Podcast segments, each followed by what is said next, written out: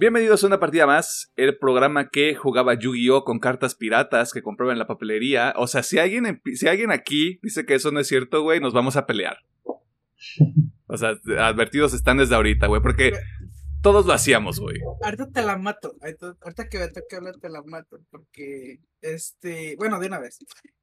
Había en el tianguis, bueno, yo en el tianguis las compraba, güey. Había puestecitos donde ya estaban así como las cartas y era el la carta peso, güey, date. Obviamente eran súper piratonas, güey. Y ah, no, claro, güey. Sí, güey. Yo me acuerdo, yo me acuerdo que iba a la papelería, güey, este, los pinches sobres de papel, todos macuarros, güey. Tú pensando que te iban a salir cartas bien cabronas, güey, te salía pura pinche mirra y incienso, güey. Este, y como compraba cinco, era como de, tengo 25% de posibilidad de que me salga algo chingón. Sí. Espera, no, 5%. No, no sé, no sé mis porcentajes, perdón. Mi nombre es Emiliano Hernández y como todas las semanas buscando las cartas originales de los dioses egipcios, aquí se encuentran Pedro Mercado y Alejandro Gómez. Esas mierdas deben de costar un chingo de varo ahorita, güey. Eh, las contexto, las primeras ediciones sí. Ya las nuevas, otra versión, digamos, 2002, 30, 22, digo baratas porque cuando fui a ver la última película de Yu-Gi-Oh! a todos nos regalaron un novelisco. Y, y, aparte tienen que ser ediciones japonesas muy específicas para que realmente valgan. O sea, no, no todas. con toda esta información, usted puede decidir robarle cartas de Yu-Gi-Oh! originales a una persona en Japón. Este, y afortunadamente llevarse un buen dinero en eBay hay güeyes que obviamente coleccionan y tienen colecciones así muy cabrones y la mayoría está en Estados Unidos, Hay un mago oscuro que creo que o no, sí, no me acuerdo si es mago oscuro o mago oscura, que es así como, parece cartón, güey, porque está así como si se le hubiera acabado la tinta, pero se supone que es una edición especial. Es primera edición y parte especial, y nada mames, esa madre está evaluada en millones de dólares. Ahí está, este, si ustedes están en Estados Unidos, identifica esa carta y se puede llevar millones de dólares. Este, obviamente este intro es una referencia al sensible fallecimiento de Kazuki Takahashi, el creador de este de prácticamente la, infancia de mucha gente en México y alrededor del mundo. Este, eh, de hecho se me, se me, hizo bonito que en Crunchyroll, este, en la página de inicio, me, me parece que yo la estaba viendo en móvil, no sé si en la página sigue estando eh, tenían prácticamente todas las series que han salido de Yu-Gi-Oh! que yo no sabía que había más de tres. chingo, este, yo nada más me quedé con la vainilla y con la otra que no ni siquiera me acuerdo del sobrenombre que tiene. Este, pero pues ahí está, si lo quiere checar. Me parece que al menos la primera serie está completamente doblada al español. Para que usted de verdad recuerde su infancia. La de ahí yo no, yo no, yo no, yo los dejé de ver, pero puedo saber que las dos primeras sí. Yo vi la 5Ds, que sería la tercera, y creo que hasta la mitad se le hicieron doblaje. Pues ahí está, ah, para, que, para, que, se chingue Me bien güite lo de su perrito, que le hizo una cartita. No merecemos a los domitos, güey. Al chile no los merecemos. Este, dicho todo eso, ¿qué hicieron en la semana? Este, esta semana estuve más activo porque ocurrió el milagro, güey, volví a jugar. este, y todo fue por culpa y resucitó al tercer día. Y todo fue por culpa de las pinches este, ofertas de Steam, porque me metí el lunes, martes, por ahí, a comprar el pinche DLC de Cuphead. Dije, ah, pues, tengo ganas. Y me salieron un chingo de ofertas muy buenas. Este, muchos ya los tenía y al final me decidí por comprar el, KOF 15, que estaba súper barato. Este, y se supone que salió en febrero, la neta traía ganas de un jueguito de peleas. Así que pues me lo compré. Así que le estaba dando a esos dos, básicamente a Cuphead y al KOF 15. De anime, me vi el primer episodio de la tercera temporada, bueno, cuarta temporada de Overlord y segunda temporada de Made in Abyss. Eh, de series normales, sigo con Westworld, Capitana Marvel, Vi obviamente el episodio de The Voice. Eh, empecé a ver Barry, Barry temporada 3. Y ayer fui con este muchachón de acá arriba a, ver el tema de la semana. Y ya, creo que eso fue Y Alejandro se divirtió mucho.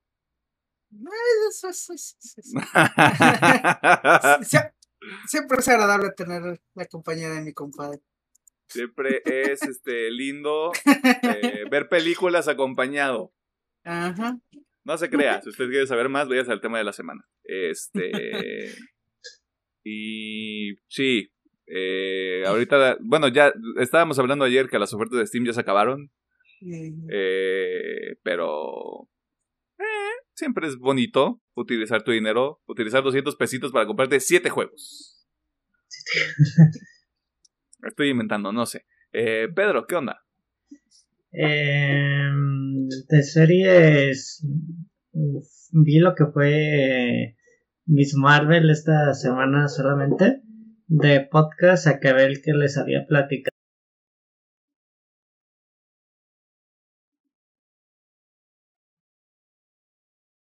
el otro año. Así que posiblemente creo que a finales de este sale la segunda, porque sí me dejó un poquito picado por lo del giro final de, de la serie. De juegos, ayer jugué un poquito Halo, que está el evento de la armadura de, del minero. Y yo creo que pues, lo voy a volver a jugar hoy para sacar los retos que, que me hacen falta. Y creo que sí, prácticamente. Ah, jugué Warzone también, ya me acordé unas partiditas en el nuevo mapa que sí está muy divertido ahí. Siempre yo, tardan demasiado en sacar nuevos mapas, pero mínimo este les quedó bien. Había como que el miedo de, de caldera, de que no fuera tan aceptado por la gente y sí tuvo muy buena recepción. Y creo que ya. Uno ya no sabe qué es lo que quiere la gente virgen hoy en día. ah, y pues el tema de la semana también. Claro, como no fue con nosotros, como dijo, me voy a llevar a mi nenorra al cine. Eh, y nosotros le valemos madre, este, pues nos avisó eh, un día cualquiera así como de, ah, es que yo ya la vi, nosotros, ah, bueno, gracias por nada, supongo. Este, dejando mi resentimiento a un lado. Este, esta semana, obviamente, el tema de la semana, como ya lo comentó Alejandro, eh, estoy viendo, bueno, ya se acabó la temporada de The Voice. También estoy a corriente con Miss Marvel, que me había quedado pendiente el episodio de la semana anterior. Eh, estoy viendo Kaguya Sama. Me estoy yendo bastante lento con ese anime. Este, apenas llevo cuatro episodios. Es, em, estuve jugando Rainbow Six Extraction. Estuve jugando Siege también. Eh, que una cosa va pegada con la otra, así que fue bastante sencillo como la parte de aclimatarse. Eh, compré Cophead porque platicando entre yo y Alejandro teníamos esta idea estúpida en retrospectiva de que el juego tenía online cooperativo y que tenía crossplay. Eh, después de unos minutos de navegar en el internet descubrimos que no había y de todas maneras lo compré y qué diversión. Este, qué divertido es todo. Ah, ah, y estoy a corriente con Jujutsu Kaisen en el manga. ¿Ya lo leíste? No, esta semana no. Uh, papá. Está. Te va a gustar. Ya. Te va a gustar. sí, sí, le va a gustar. Le va, le, va, a gustar los últimos paneles. Ya estoy completamente seguro. Este, y ya, es todo. Eh, le decía a Pedro que voy a, voy a saltar este agujero oscuro llamado Epic Games eh, para probar eh, Valorant. Porque ya vi que mi, pareciera que mi compu lo puede correr. Vamos a ver si es cierto. Eh, y quiero, quiero probar Sifu también. Este juego como de artes marciales, medio roguelike, experimentaloide. Que salió, me parece que salió el año pasado, finales del año pasado. Eh, me llama mucho la atención y vamos a ver cómo está ese cotorreo, pero eso es en el futuro. Tal vez la próxima semana les tenga un poquito más de información en ese frente. Y ahora sí es todo. ¿Hay algo que quieran agregar? Mm. Creo que no. Yo solo voy a decir que Pedro no nos quiere, güey. Pero bueno. cada quien, ¿no? No, pues es que ahora resulta, güey, que, puede, que va solo al cine, bueno, solo entre comillas. Este, pero todo bien, cámara, no me agüito, dice el DJ Erwin, güey. Está bien. Vámonos a las noticias antes de que le saque los ojos al Pedro.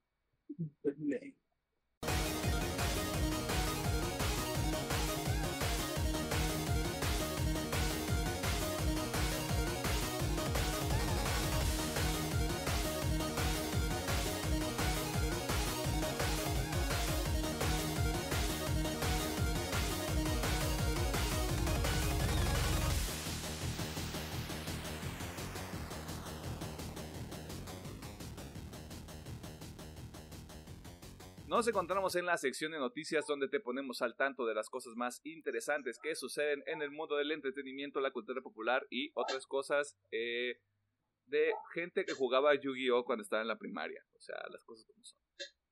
Y esta semana iniciamos con un poco de información para dos de los próximos proyectos de Marvel que lentamente van tomando forma. Pero para saber más, escuchemos al ingeniero y fan número uno de Kaguya-sama, Alejandro Ah, bueno, pues primero se confirma que Vincent D. Onofre, Charlie Cox, y este lo agarran con un poquito de sal, porque yo no vi que lo confirmó en ningún lado, pero todas las notas ya lo están manejando como que está confirmado. Que incluso Kristen Ritter van a volver a sus personajes en la serie de Echo. Eh, digo, lo, lo confirmado, confirmado es Vincent D'Onofrio y Charlie Cox. Eso sí ya están casi está firmados. Pero digo, todas las publicaciones están manejando que Kristen Ritter también ya está confirmado. Y pues ojalá, ¿no? Porque pues, y obviamente la trama, pues, es muy parecida a algo que me comentó Emiliano de que estarán en todo este merequetengue entre Echo y Vincent D'Onofrio y Charlie Cox estará buscando a Jessica Jones para que se una al equipo. Se van a armar los madrazos otra vez, güey. Y creo que esta madre se comió mi parte bien porque no tengo cuál es la otra parte. Este, la otra parte es Capitán América 4, ¿no? Ah, pero Capitán América 4 simplemente ya tiene director. ¡Yeah! ¿Quién es el señor? No me acuerdo. ¿O señorita? déjame te, déjame No me acuerdo, yo tampoco me acuerdo del nombre, pero creo que dirigió The Cloverfield Paradox, si no me equivoco. Uh. Que, es, que es la peorcita de las películas de Cloverfield. La cual me tiene un poco asustado.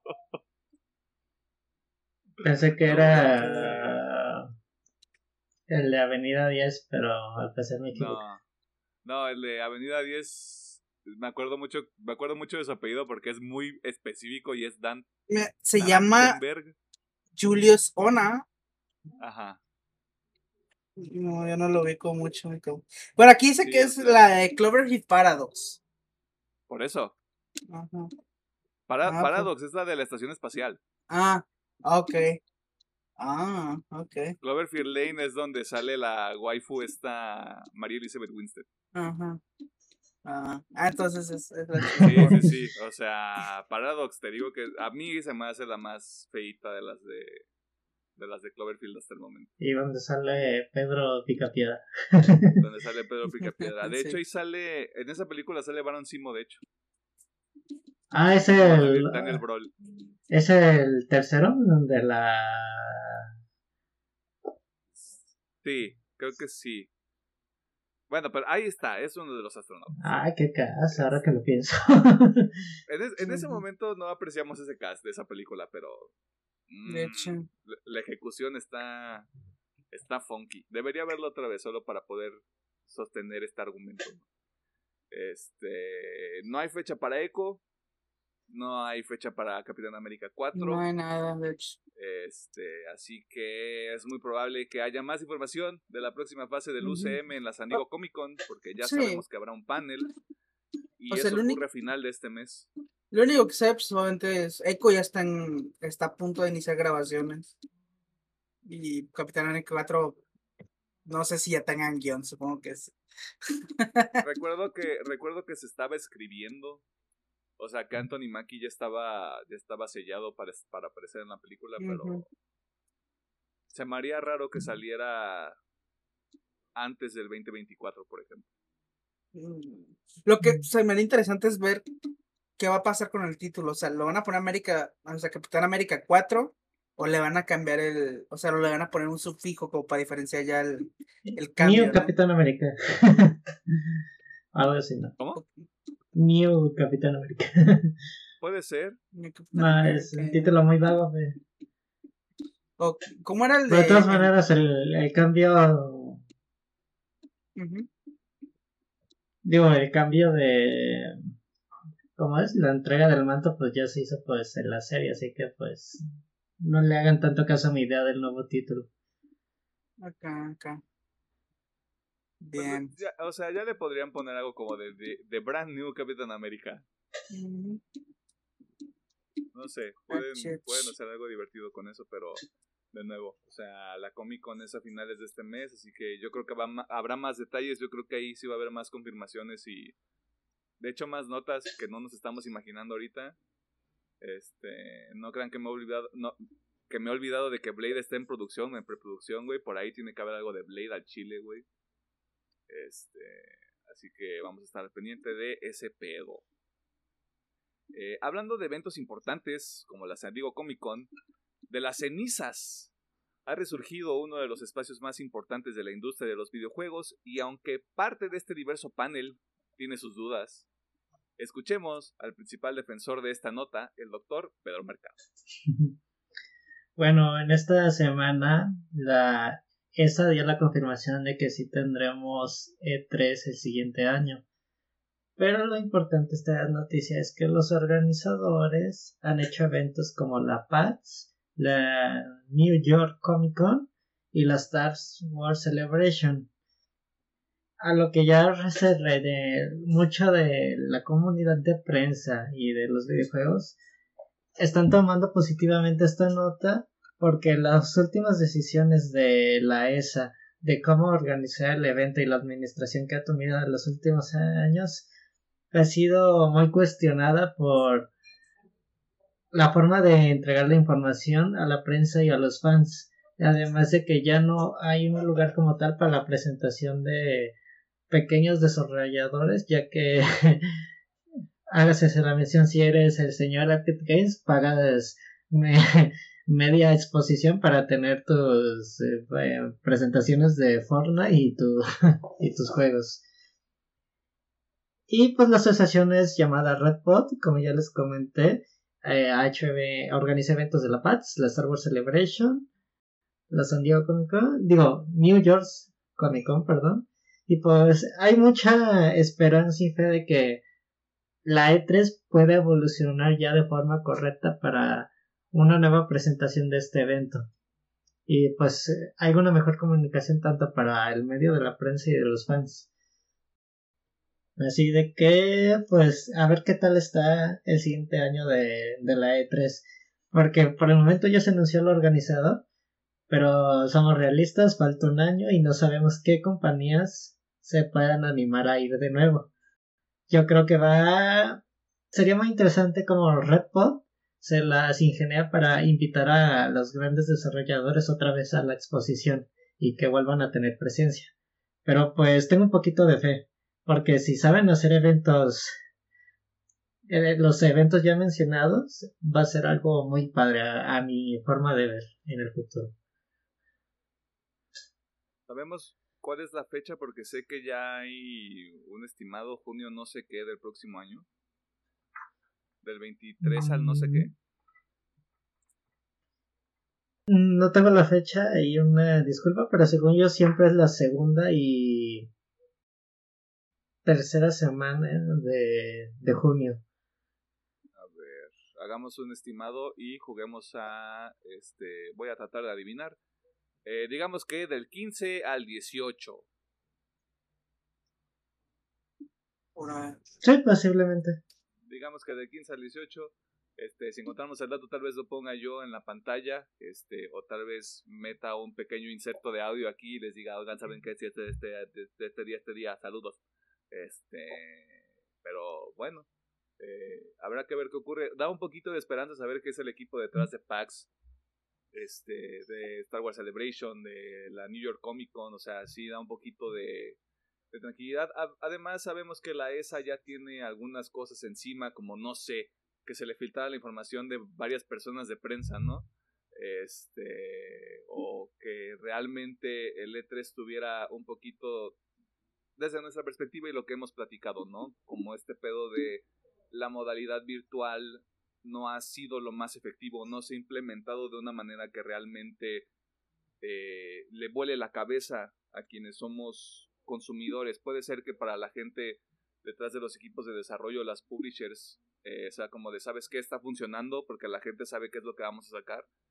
Pero realmente de este lado, de la gente que consume, pues es como, eh, está medio X el proceso, o sea, la presentación está como, le falta algo. Yo creo que esta es de las últimas oportunidades que tiene el E3 de demostrar que es necesario. Porque algo que escuché yo con los gorditos, que obviamente pues uno nunca ha tenido la oportunidad de insultar es que dicen, la esencia de, del E3 es, es el piso, ¿no? O sea, es ir, probar juegos, si tienes suerte poder hablar con desarrolladores, hablar sobre el juego y todo ese, o toda esa experiencia dentro del piso, ¿no? Porque hemos visto que obviamente las conferencias son muy bonitas y lo que quieras, pero pues es es algo que puede ocurrir cualquier otro día. ya se hace cuando PlayStation se le antoje sacar el anuncio y haga un directo, cuando Xbox quiera.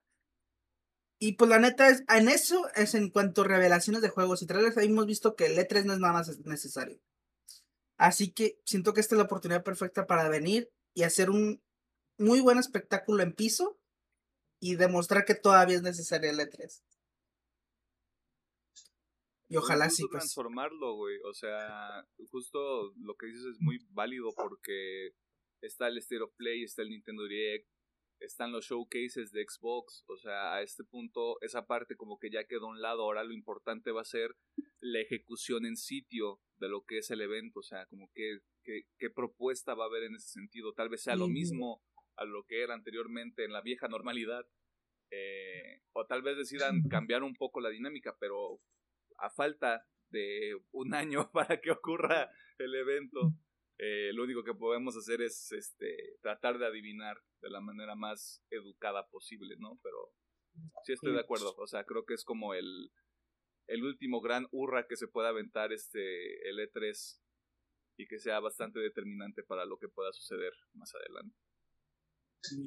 Así que preparen sus traseros, personas que consumen este contenido porque el E3 regresa más filoso y ansioso por llegar pronto a su nueva casa. Y siguiendo con la conversación de eventos importantes, durante las últimas semanas se reveló, no oficialmente, pero se, se está revelando como por bloques, hagan de cuenta que esto es como el Machaca Fest. Eh, se reveló la lista de invitados para otro de los eventos más importantes de la industria de los videojuegos, lo cual ha generado expectativa porque parece que será un espacio nutrido y que va a tener de todo un poco. Pero para saber más, escuchemos al ingeniero Alejandro Gómez. Bien, bueno, pues la Gamescom, este evento que se va a llevar a cabo, si no me equivoco, es en Alemania. Este, y bueno, las fechas son las siguientes. Este se va a llevar a cabo del 23 al 28 de agosto. Este, obviamente parece ser que Geoff Kingley va a estar ahí con su Opening Night Live, como siempre. y ¿quién más? Este así como un roadmap muy básico. El lunes básicamente se empieza con unos directos medio chiquitos de ahí de los devs. Y lo importante básicamente empezaría a partir del miércoles. Este, pero bueno, yéndonos a lo que, a lo que nos interesa, se podrá decir. Se han confirmado bastantes, bastantes este, equipos que sí van a asistir, como lo obviamente Xbox, Bandai, THQ Nordic, Coach Media, 505. Eh, ah, creo que también está este mm, Konami, Ah, Y Xbox. bueno, Xbox sí ya lo mencioné. Y creo que, ah, sí, este también Nintendo, Activision Blizzard, Take Two e incluso PlayStation. O sea, se.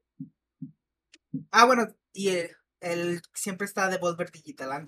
Casi se me olvida Devolver Digital. Oye, no se puede, eh, olvidar el más importante de todo. Al menos el más divertido. Este. o sea, hay muchos grandes ahí. simplemente con las tres grandes, ahí está ya el, la importancia, ¿no? Nintendo, PlayStation Xbox. No, incluso o sea, por Xbox va 30 estudios, güey, o sea. Sí, ahí ya va casi la mitad del... del Gamescom, sí. Del Gamescom. Pero, o sea, me, me sorprendió que pues tantos nombres grandes están ahí dentro, ¿no? O sea, normalmente, no digo que la Gamescom sea irrelevante, pero normalmente pasa un poquito desapercibida. Eh, creo que lo, a lo más que yo normalmente me entero es, ah, pues el Opening Night Live de Doritos Pop y ya, ¿no? Pero bueno, eh, va a estar interesante qué es lo que se pueda mostrar y qué es lo que nos puedan decir en este evento. Sí, porque lo que, lo que pasaba con la Gamescom era más o menos una especie de refrito de lo que se veía en la E3 cuando la E3 era presencial. O sea, ahorita ya es como de el Gamescom de este año sí también se anticipa mucho. O sea, puede haber más información. Eh, es como ya empieza esta época del año donde ahora pueden venir anuncios importantes. Porque desde que pase la Gamescom hasta que pasen los Game Awards, que inevitablemente va a haber anuncios ahí, o sea, va a empezar a haber más.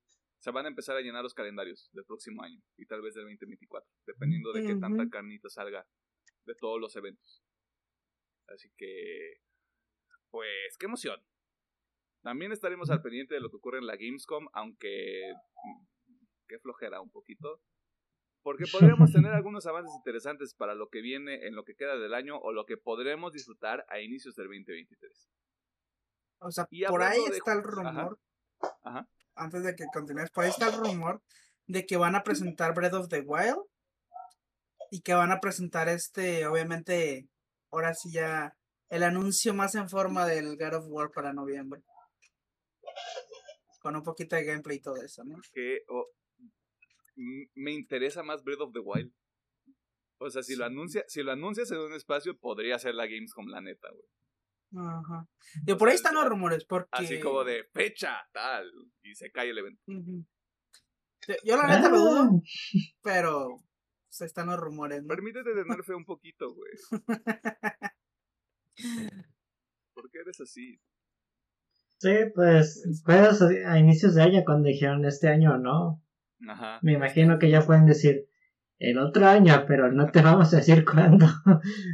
Pueden decir el próximo año tampoco. También eso pueden decir. Mira, si, si no me equivoco, Zelda siempre ha tenido estas fechas a finales de año. Así que muy probablemente sea si es el siguiente año, o sea, hasta diciembre, noviembre del siguiente año. ¿Sería, ¿Sería eh. mucho Double Whammy que saliera a finales de este año? No creo. No creo, la verdad. Según yo, el Breath 1 salió junto al Switch, ¿no? Y el Switch salió como en mayo o junio, ¿no? Sí, o no me acuerdo. Fíjate que no lo voy a decir de la manera más linda que puedo, el Switch me es irrelevante, güey. Es una buena consola. Sí, yo sé, o sea, mucha gente lo tiene, mucha gente lo disfruta. Pero vamos, hombre, yo soy el que está peleando porque tiene que comprarse un Play 5. Bueno, sí. Ay, sí tienes yo, tengo, yo tengo mis propias peleas. este, pero sí, o sea, estaría interesante. O sea, la neta, lo pongo en ese sentido. Si hay un lugar para que Nintendo presente Breath of the Wild 2, puede ser la Gamescom. Porque no se me ocurre otro. La E3 del siguiente año. La, el E3 del siguiente año. O no me acuerdo si la Paris Game Week ya pasó. O Tokyo Game Show ya pasó. Ah, el Tokyo Game Show. Muy cierto. Papi, yo estoy en todo. O Nintendo Direct Nintendo dedicado completamente a Breath of the Wild 2, que no me parece descabellado. O sea, vías hay, y creo que, creo que sí podría suceder algo. Es una ventana muy amplia, lo sé, pero de aquí al final de año pueda haber información de Breath of the Wild 2. Sin duda. Pues, yo lo vería tipo anuncio, o sea, es el anuncio de Breath of the Wild 2 va para 2024, punto. Y obviamente en un Nintendo Direct ya más a fondo vendríamos gameplay, vendríamos algo más, más en forma.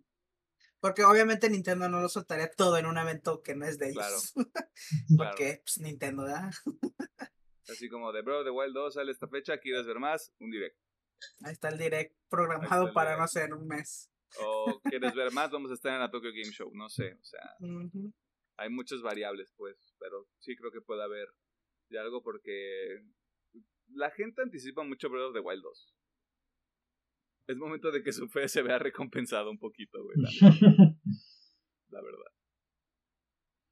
Y hablando de juegos que podremos jugar este año, God of War Ragnarok reveló durante la semana su fecha de lanzamiento a través de un spot comercial que finaliza con la revelación de que el título estará disponible el próximo 9 de noviembre para PlayStation 4 y PlayStation 5, lo cual a mí me da un respiro y me da muchísima tranquilidad, porque no mames, conseguir un Play 5 está cabrón.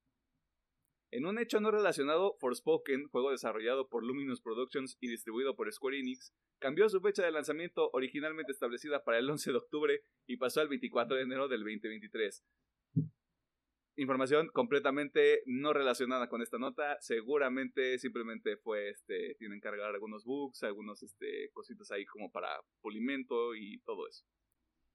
Dicho lo anterior, ahora sí viene una pequeña observación de su servidor.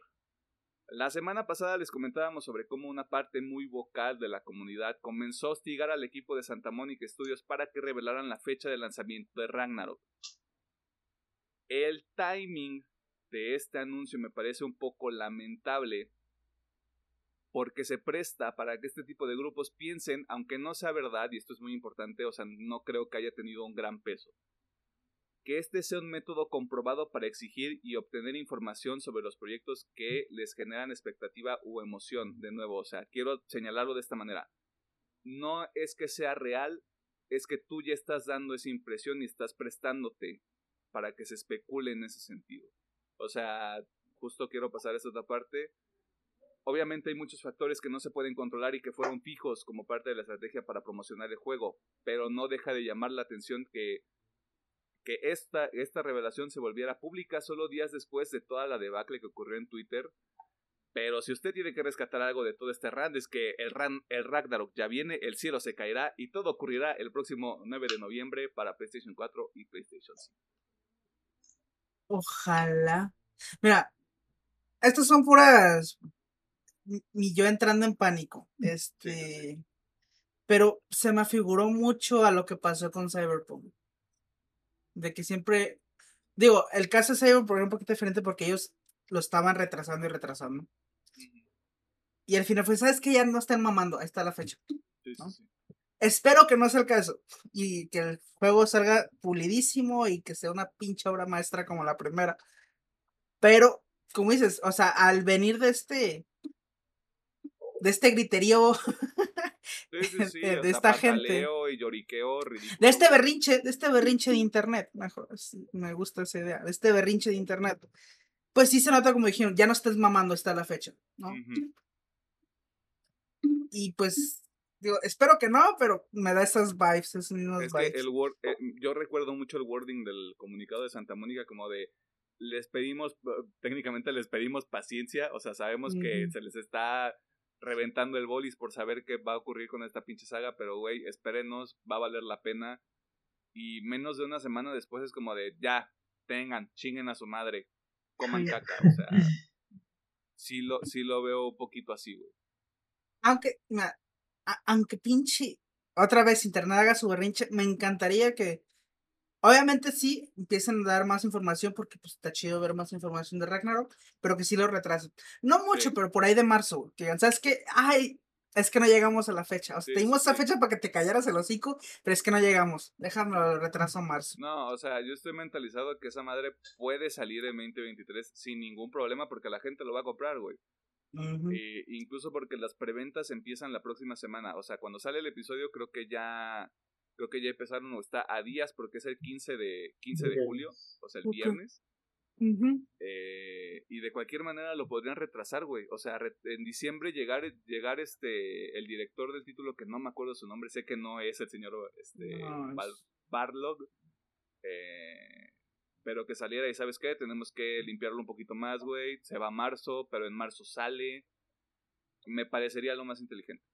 Si es que ese fuera el caso. Sí, si es que ese fuera el caso. Y si no, pues mira, que salga y salga chingón. sí, porque si está, a, mí me deja como con esa sensación de, qué padre que ya va a salir. ¿Por qué lo anunciaron dos días después de todo esto?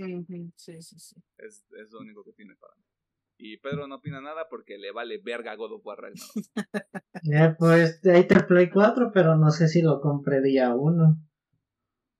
Uh, a que me lo prestes. Uh, yo sí lo voy a comprar día 1, güey. O sea, no, es que ¿sabes cuál es el problema? Este, tú y yo tenemos un evento una semana después de que sale.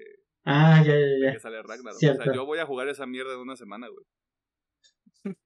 Tengo una semana para terminarlo porque no me voy a ir a este evento que no voy a decir cuál es.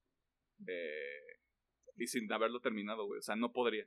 Neta, no podría, güey. Yo voy a estar como niño ansioso de no mames, no lo he terminado. Yo me conozco. Ya sabemos quién va a pedir días de vacaciones esos días. No, no, no, no voy a. Güey, ¿de qué hablas? No voy a pedir días de vacaciones. Tengo, voy a pedir. Para ese momento, yo espero tener ya un segundo monitor. Y si la gente del trabajo me está escuchando, una disculpa, pero voy a tener el pinche juego en otro monitor. Se acabó. Este... o, me despiden o me, o me reconocen mi honestidad. Mira, así medio low-key, Pedro, ya no ocupas comprarlo porque sabes que en una semana te lo va a prestar. sí, vamos, vamos a regresar, güey, y va a ser como de ya, lo tengo, güey. no, pues, digamos, fue el mismo caso con el de las dos. Eh, me sorprendió que lo, lo pasaste en tres días. Porque no tenía nada mejor que hacer, güey. Fue, fue, en un fin de semana, güey. O sea, Digo... me despertaba, jugaba y me dormía. Dijo, pues, y, me lo prestó sin pegas ni nada. Dije, ah, a lo mejor le va a dar un segundo round, pero pues. Y ya le presté de todas maneras el Final Fantasy y creo que también se lo chingó en, O sea, pues así como de vámonos. No, Final Fantasy 7 sí fue en una semana porque sí estaba larguito. Sí, lo hace más o menos en el mismo sí, timing. de... una semana, sí. Ah, bueno, pero digo, si me lo prestas, pues bienvenido sea. ¿Primero? Sí. Ok, te lo presto. Puedes ver mi perfil si quieres, si no me mm, no, creo que no te tengo en play ahorita que lo pienso. ¿No? Reclámalo. pues yo qué. Ah, tú, te, tú, te, estás amarrando navajas, muchachos. Eh, te la pongo sin del Play, no tengo ningún juego multijugador. No, está bien. Está bien. Mejor, así no pagas el Plus. Podrías jugar Fall Guys, podrías jugar Call of Duty, creo que puedes jugar Apex también sin el Plus. Ah, sí, pero pues de todas maneras, ya puedo acá. güey. Sí, güey. Tengo la, tengo la Superior Console, güey. No, pues es que nomás sería, eh, si tengo, hacía mucha memoria de mi parte decir, ah, ahora voy a jugar Fall Guys en el Play porque también lo tengo en el Play y de aquí me voy a pasar en el Switch porque también tengo el Switch, es como de, pues nomás lo juego en un lado, yo creo que hasta el pinche mismo cambio de controles de, güey, ¿por qué estoy haciendo esto? Usted lo que tiene que rescatar de este episodio es que Pedro tiene las tres consolas, este, pues demostrando su poderío blanco, güey, su humble, su humble brag aquí en el episodio, ¿verdad? El Switch guardado en una mochila y el Play guardado en una caja. uh, eres un demente, hombre. Pero bueno, ahí está la información de God of War Ragnarok. Si usted es fan de Stranger Things, le tenemos buenas noticias. ¿O no? Y es que los Duffer Brothers son la nueva vaca sagrada de Netflix gracias a los números y recepción que ha tenido Stranger Things en general, pero específicamente ahorita con la con el final de la cuarta temporada, que bueno, eh, usted ya lo sabe, pero prácticamente se rompió el internet, o sea, los servidores de Netflix se cayeron con los últimos dos episodios. Eh, y pues ahí que le hacemos, ¿no? O sea, sí le fue chido a la serie y pues ya sabe usted que va a haber un episodio, no sabe cuándo, pero va a haber, llegará. Citando a Alejandro, llegará.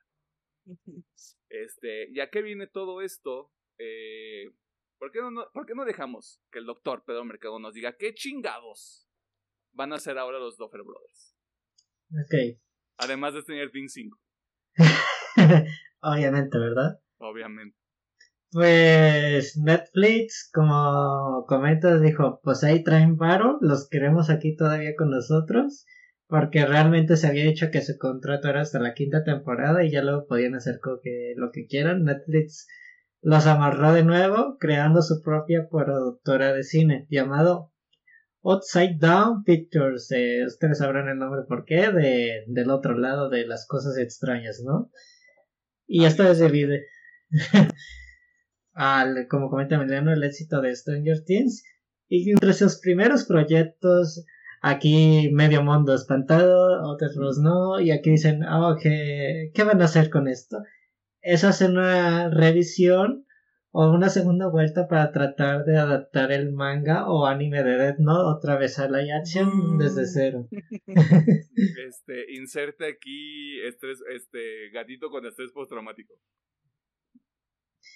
Ok, y también comentaron que ya tienen varios eh, proyectos eh, planeados como sería un pequeño spin-off de Stranger Things que trataría otros personajes, otra ciudad y otro tema diferente. No quieren enfocarse directamente con lo que ya conocemos. Así que, pues, parte del universo extraño, ¿no? Yo creo que lo más importante de esta nota es de que se van a aliar con los creadores de Dark, con esta nueva productora. Así de que quieran amarrar como que yo diría que no si sean sus vacas de oro en este momento, pero quieren que sus son, o sea, bueno. estás, estás, juntando el mainstream de Stranger Things con la mamaduría de Dark, o sea, no mames. Mira, eso es un monstruo, güey. la dirección de los Duffer Brothers y los guiones de los güeyes de Dark, no mames, te lo compro sin pedo. Y pues ellos van a ser partes de esta casa productora. Y creo que sí, no, creo que sí, Netflix debe amarrar a sus creadores chidos, no, no todo lo que tienen diverso. Tienen que ya armar su crew de estos son nuestros chicos buenos y con esto nos vamos a quedar y vamos a crear contenido bueno, no solamente también las otras cosas que como ustedes saben hacer Netflix. Ah, y también se nos habla de una adaptación de una novela de Stephen King y Peter Stratwood. Eh, no me recuerdo, aquí no tengo el nombre de la, esta novela, pero también es uno de sus futuros proyectos. Así de que, pues, los Duffer Brothers ya tienen su productora lista para sacar nuevos proyectos y es lo principal que tienen ahorita en mente. Talismán, o sea, ah. la adaptación de Stephen King y Peter Straub se llama El Talismán.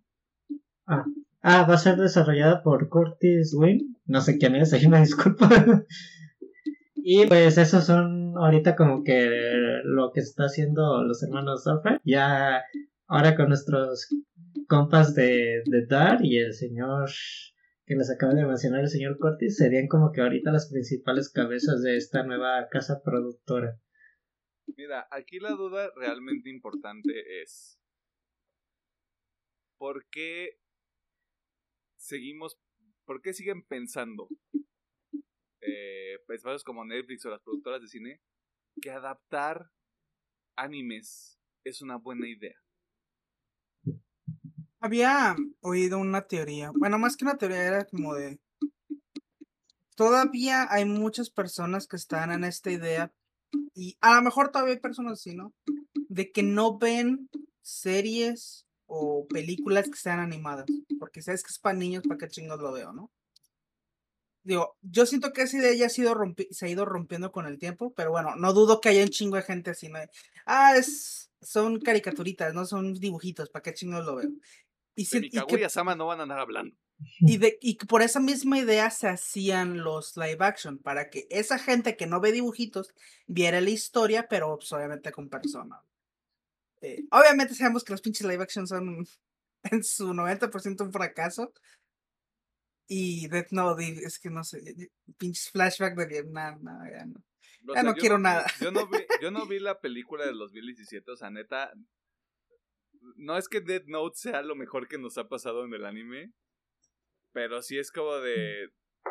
No, no funciona en live action. No funciona, güey. Yo sí la vi, güey. Está bien culerísima. No mames. Güey. Yo sí está bien culerísima. Verga, güey. Es más, no sé ni por qué chingos la terminé, güey. Supongo que fue por puro morbo, güey.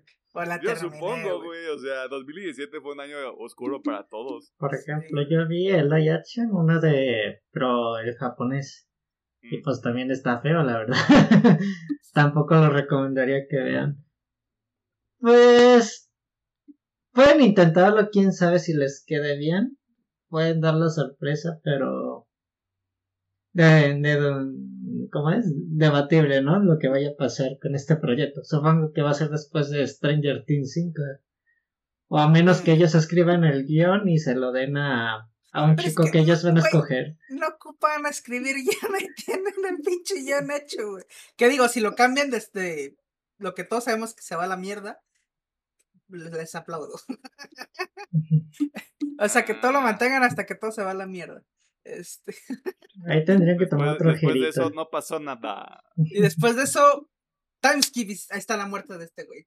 Spoiler. Híjole, qué triste. Ay, no. Todo, todo, lo que está en medio no importa. Todo lo que está en medio del episodio veintitantos al treinta y siete nunca pasó, güey. Ajá. Nunca pasó, nadie se acuerda de eso. No mames.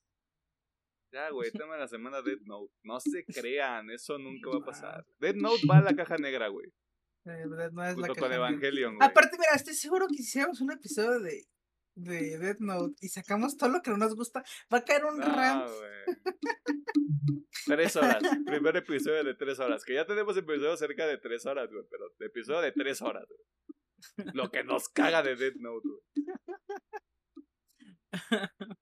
Ay, Dios mío, pero bueno. Diría mi amigo, las ovas. Uy. Bueno, quién sabe. La que no está este, chido. Pues ahí lo tienen. Eh, los Duffer Brothers van a estar haciendo otra cosa de Stranger Things porque es lo que les funciona. Van a estar haciendo Stranger Things 5 que parece que sale en 2024. Parece y que ya están, usted ya puede encontrar por ahí un poquito más de información sobre lo que han dicho los mismos Duffer Brothers sobre sobre lo que puede ocurrir en esta temporada. Yo rescato mucho que van a ser menos episodios cada cuatro, eh, así que ojalá solo se hagan una parte y terminen con este sufrimiento. Eh, está la, la, adaptación de esta historia de Stephen King.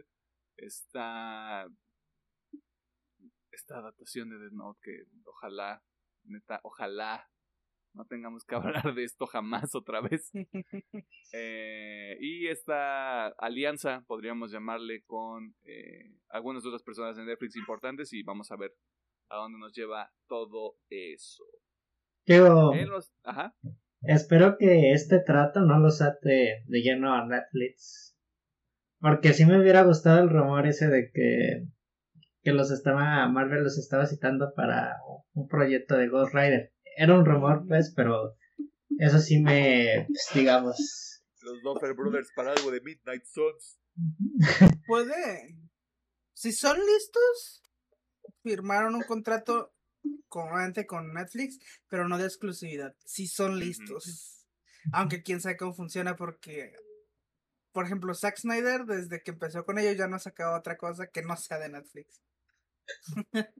Así que no sé cómo funciona. Es que el pedo es. Te sale mejor sacarlo en Netflix que irte con una productora o distribuidora de las tradicionales, güey, para que te digan, ah, vete a la chingada. Pero mira, nosotros, nosotros solo sabemos lo que podemos impedir y lo que dice el internet. En los trailers desde la semana en los tráileres de la semana comenzamos con el primer avance de la tercera temporada de la serie animada de La Guasona, que comienza su emisión semanal el próximo 18 de julio y que usted puede ver por HBO Max. The Woman King, una película que se enfoca en las Amazonas de Daomi, un ejército conformado únicamente por mujeres que deben defender su reino de la invasión europea. Algo que jamás ha ocurrido, ¿eh? Los europeos jamás, jamás han atrevido a invadir ningún otro territorio que no sea europeo. Nunca, jamás, en su perra vida. Ámsterdam, una película donde tres amigos, un doctor, una enfermera y un abogado entran a un bar y se convierten en los principales sospechosos de un asesinato. Lo del bar es broma, todo lo demás es prácticamente la premisa de la película. Por último, el que probablemente sea el trailer de la semana, no porque yo lo diga, sino porque me van a votar 2 a 1, así que ya valió pito. Un nuevo teaser para Los Anillos del Poder, serie original de Prime Video del universo del Señor de los Anillos y que funciona como un teaser para el teaser que para cuando sale este episodio va a estar disponible el día de mañana, jueves 14 de julio. Sí. No voy a preguntar, no voy a preguntar porque me van a hacer 2 a 1, güey. Yo solo voy a agregar que acaba de salir, bueno, hace tres horas, pero acaba de salir. Acaba de salir. Eh, más que tráiler es como un teaser, pero se anunció que la nueva temporada del Doctor Piedrón llega en 2023. Y es una acabado. El manga. Ah, el manga, pero el anime más van dos temporadas. Mmm, interesante. Pero pues ahí lo tienen. Más Doctor Piedroso. Piedrático. Este. Trae de la semana o los anillos de poder. Porque, los anillos del poder. Porque, obviamente. Y si usted tiene duda de si vamos a hacer el episodio del Señor de los Anillos, los Anillos del Poder, es obvio. Va a ocurrir. O sea, yo estoy sufriendo y ni siquiera he visto la serie. Ya quiero ver todo ese dinero que invirtieron en la serie al Chile. Se ve cabrón, ¿eh? Porque no, no vi el teaser, vi algunas fotografías que sacaron oficiales y... Verga. Los billones del señor Besos están bien aprovechados. ¿eh? Sí. Las cosas como son. Pero bueno, este... ¿Cuándo salen los Anillos de Poder? ¿Sale el 2 de septiembre? ¿Sale en recuerdo, septiembre? recuerdo septiembre. Fecha no la eh, recuerdo. Sale en septiembre, o sea, está cerca. Ah. O sea, no falta nada, güey. Sí. ¿Y sabes para qué tampoco falta nada? House of Dragon. O sea, Alejandro anda no, en un rol. Alejandro anda I'm walking on sunshine. Oh, oh. y aparte también, obviamente no está confirmado, pero por ahí están los rumores de que también para finales de año puede caer la nueva temporada de, del este del Doom Patrol. de, ah". Uy, no. Erecto. Es la única palabra que voy a usar, erecto. Este, esto fue todo en la sección de noticias. Si hay algo que le llamó la atención, algo que eh, con lo que esté de acuerdo, con lo que esté en desacuerdo, ya sabe que puede dejar sus opiniones, comentarios y eh, dudas, si tuviera dudas, en la sección de comentarios en el YouTube o en nuestras redes sociales. Antes de que Alejandro se emocione todavía más por algún otro proyecto que de verdad lo tiene este puesto como energúmeno, Facebook una partida más, Twitter arroba OPM oficial, TikTok Instagram arroba OPM-oficial ha llegado el momento de pasar al tema de la semana y una advertencia. Si llegamos a usar este algunas si llegamos a hacer algunas aseveraciones agresivas eh, sobre el tema de la semana, tengan en cuenta algo. Este es nuestro contenido. Si usted no está de acuerdo, puede ser el, propio suyo, el suyo propio. Eh, no, o sea, simplemente son opiniones personales. No opiniones, no. No quiere decir que la película sea completamente horrible, como con Obi-Wan Kenobi. Eh, pero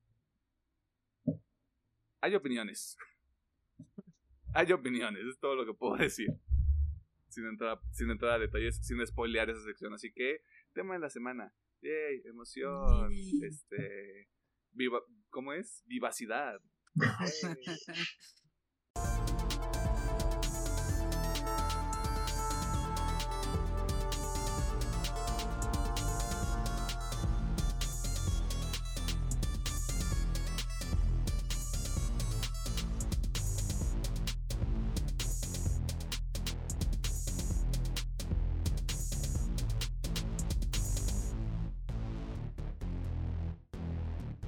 encontramos en el tema de la semana y esta es la tercera emisión del Verano Virgen, donde por algunas semanas estaremos hablando de las series y películas más recientes del ecosistema donde la gente jugaba con tarjetas de Yu-Gi-Oh en la primaria y tal vez en la secundaria. No voy a entrar en detalles, no voy a convertir más información, ustedes no necesitan saber más. Y esta semana toca hablar sobre Thor Love and Thunder, también conocida como La Tora, cinta dirigida por Taika Waititi, quien repite después de haber dirigido Thor Ragnarok, y con un elenco que incluye a Chris Hemsworth, Christian Bale, Tessa Thompson, Jamie Alexander, Russell Crowe, Natalie Portman y al mismo Waititi porque es su película y puede hacer lo que se le hinche el huevo. O sea, lo va a detener, güey. En esta cinta nos encontramos con Thor después de los eventos de Avengers Endgame, quien al estar en la búsqueda de paz interior debe regresar a su rol como superhéroe para detener a Gore, el carnicero de dioses, quien busca eliminar a todos, todas y todes les dioses de cualquier mitología de cualquier, este, si eres el dios de la fruta, ya valiste pito, o sea, perdón. Si eres el dios del vaho, ya, adiós, pelaste. El dios del pisto, El dios del pisto, no, con mi gallo de oro no se van a meter, güey, o sea. Ahí sí me meto yo al chile. Usted ya sabe qué ocurre después de esto. Primero, le vamos a decir si vale la pena o no ver esta película desde nuestra perspectiva muy particular ya usted podrá tomar la decisión final bajo su propio criterio. Y después vamos a hablar sobre esta película detalle y con spoilers sobre la trama, personajes y demás elementos que podrían arruinar su experiencia. Así que a usted ya se le advirtió cómo está el pedo, no venga a llorar después. Ingeniero Gómez, aunque ya sé su respuesta. Doctor Mercado, aunque también ya sé su respuesta. ¿Recomendamos ver Thor Love and Thunder? Ah, si eres fan de Marvel, pues casi casi estás como medio obligado, ¿verdad? Porque pues, ya todo es lore, chingao. Eh, pero bueno, este, Ni pedo, así es esto. Si estás buscando una película divertida, es esta también, está recomendada. También a la gente que le gustó Ragnarok, adelante, puede ir a verla sin ningún pedo. Y de los, de los que están en mi trinchera que no nos gustó Ragnarok, Sí, sí. Con sus asteriscos muy marcados, pero sí, es, está pasable, es una película pasable. Ok, esto salió mejor de lo que esperaba. Wow. o sea, no lo odié, no lo odié, pero tampoco decir, uy, me, uf, me mamó esta película. Mira, tú me estás diciendo que cruzamos el puente, pero te trajimos a gatas, güey, jalo. casi, casi, eh, ya estoy, estoy con una mano fuera del puente y todo el cuerpo así. Sí, sí, sí. No, un pie, un pie fuera así como de, güey, ya déjame caer, güey, ya estoy harto, güey. Ya. Sí. Así que, o sea, sí la recuerdo. Digo, a los que no nos gustó Ragnarok, sí tiene sus puntitos ahí muy marcados, pero está pasable. Ok, completamente válido, completamente de acuerdo. Ya escucharemos más adelante el análisis del ingeniero Alejandro Gómez. Eh, doctor Mercado, ¿qué onda? Eh, es que lo que menciona Alejandro es que a veces digamos que se siente la obligación de verla porque pues todo se relaciona ya, ¿no? Y pues eh, lo fui a ver con los compañeros del trabajo y me, dice, no, pues estoy aquí desde Iron Man 1, tenía que venir a verla. Así que sí, como fan de Marvel, tienes que estar ahí. Y sí lo recomiendo. Con. Yo tengo dos asteriscos muy particulares que. Tiene dos asteriscos.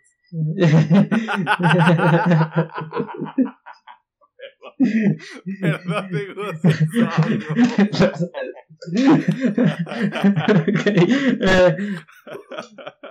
Hubo cosillas en particular que me, me, desesperaron, pero que no me arruinaron la experiencia de la película, pero sí un momento dije de ya basta. Y creo que sí, sí lo recomiendo. Si quieres ir a divertirte, y ver acción sí va recomendable. Y creo que. Yo creo que está más dedicada para los niños en general, no tanto. Yo creo que sí está. Tiene, digamos, esa alma de una película infantil, pero que no. Un tercer acto que se vuelve, a mi parecer, muy seria la película. Dos, tres. Tiene... llegaremos a esa parte, sí. Sí, sí. ¿Algo más quieras agregar, ya, ya, profundizaremos. Eh, ok. Sí la recomiendo. Pero creo que todos tenemos observaciones. No sé si todas van para el mismo lado. Eh, creo que si viste Thor, lo mismo que decía Alejandro, si viste Thor Ragnarok te va a gustar, es más de lo mismo. Estaba viendo mucho este meme de de Ragnarok y, Love and Thunder son similares. Yo no estoy completamente de acuerdo. La estructura y el estilo son similares. Se puede decir, o sea, te rompí un poquito, se puede decir que es como la evolución de, Ragnarok. O sea, no es lo mismo, pero es como que la evolución. Y de hecho creo creo que por eso estoy más del lado de que sí me gustó Love and Thunder. Porque no es secreto, creo que ya lo hemos mencionado este como comentarios aleatorios. Pero a mí Ragnarok no.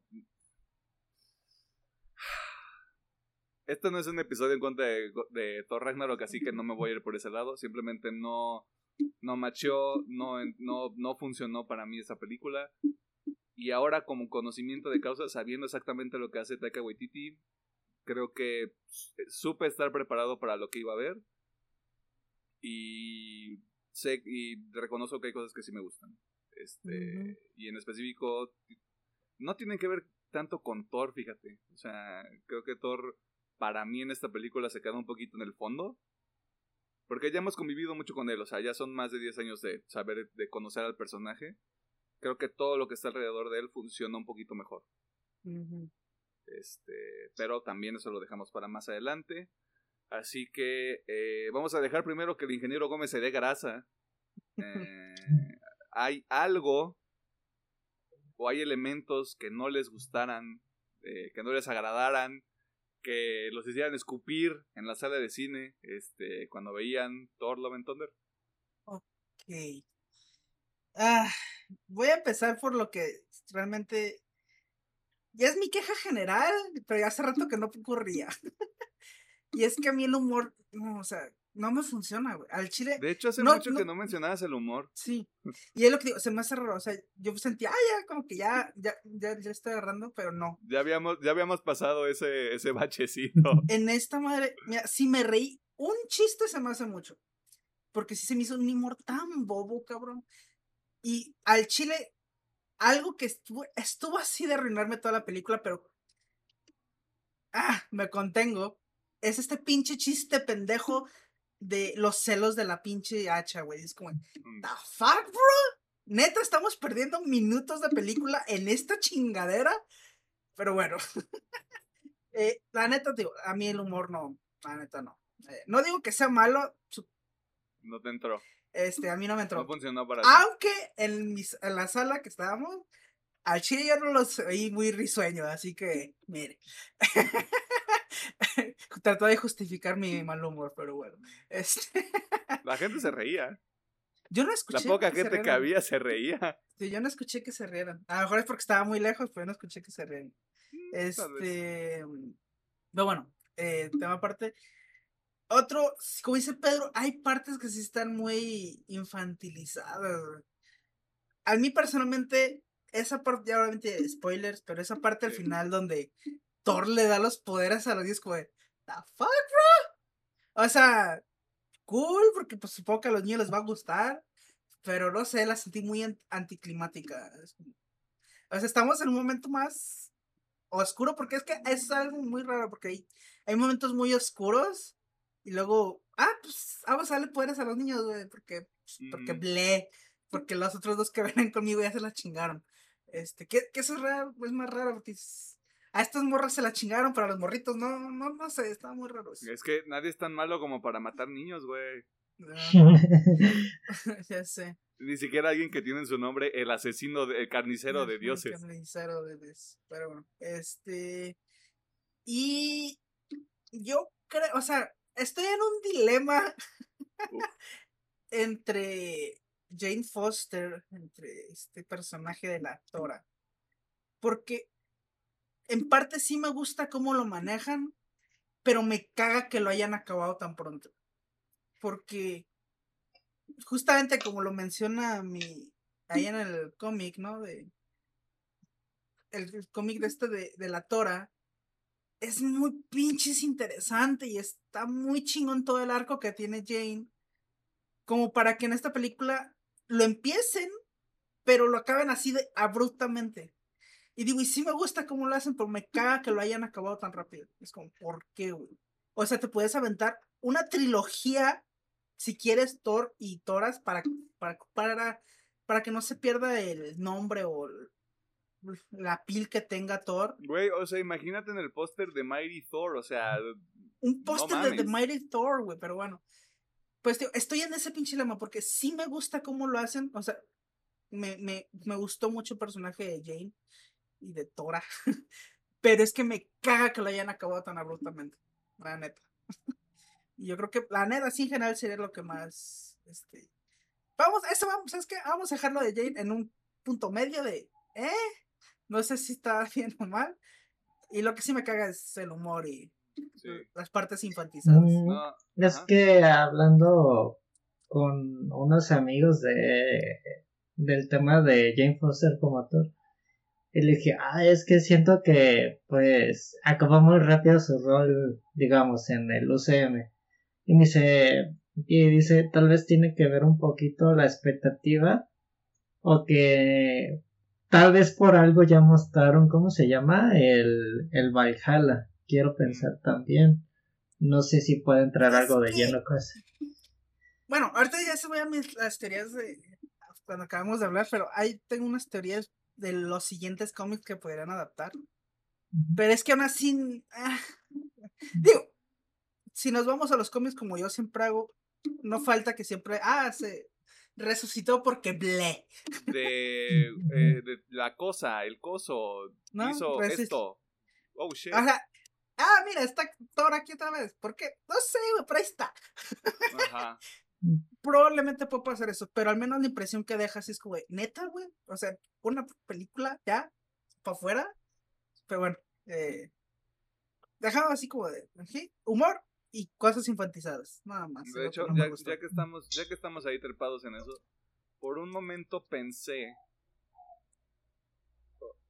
no sé cómo hubiera funcionado, eh, pero por un momento dije, si, si Thor hace un deseo, o sea, si Thor, si Thor hubiera tenido como la oportunidad de hacer un deseo, eh, hubiera sido... O sea, yo le doy mi poder, o sea, yo le doy, yo le doy mi fuerza, o sea, creo que hubiera sido una manera muy interesante de aterrizar el personaje, de terminar, de terminar ahora sí lo que es Chris Hemsworth como Thor, que creo que hubiera sido muy padre y que se habría, se habría quedado corto, es una de las cosas que yo le veo a la película, ya voy a entrar un poquito más a detalle más adelante.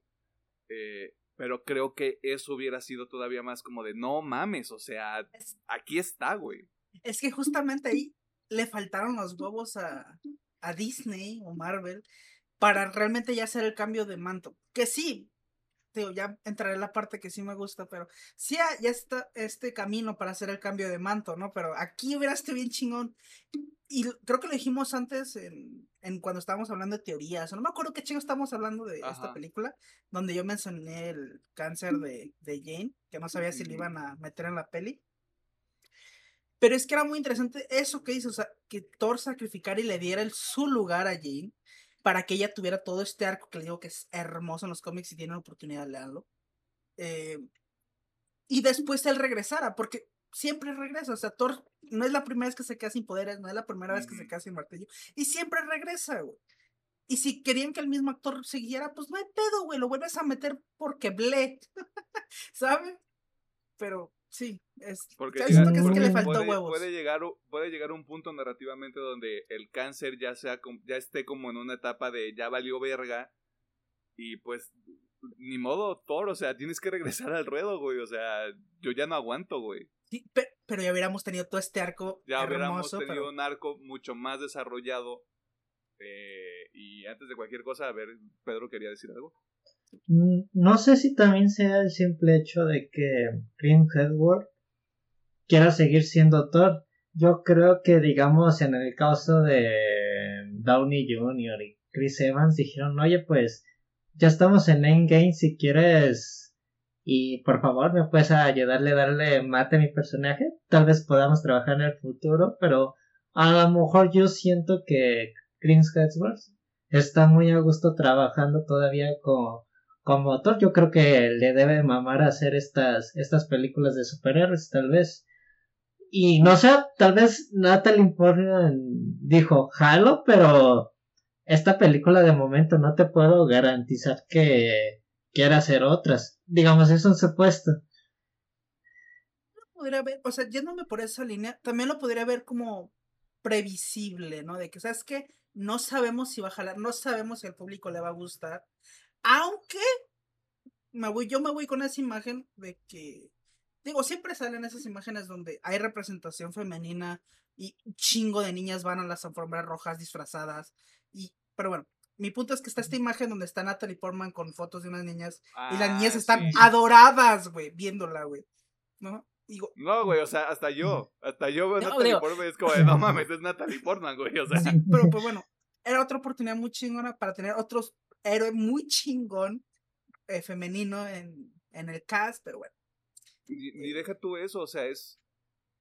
Eso sí es una reinvención del personaje, güey, o sea, es, es, un, es una Thor que sí tiene todos los poderes, que es muy cabrón en el cómic, güey, pero que tiene este lado de el ser humana y el tener esta enfermedad esa es, es una parte integral del personaje y lo lograron introducir de una manera que, que lo convierte en un personaje más complejo que estoy mamadísimo, soy el dios del trueno, ya maté, y ya maté a Zeus, spoiler, maté.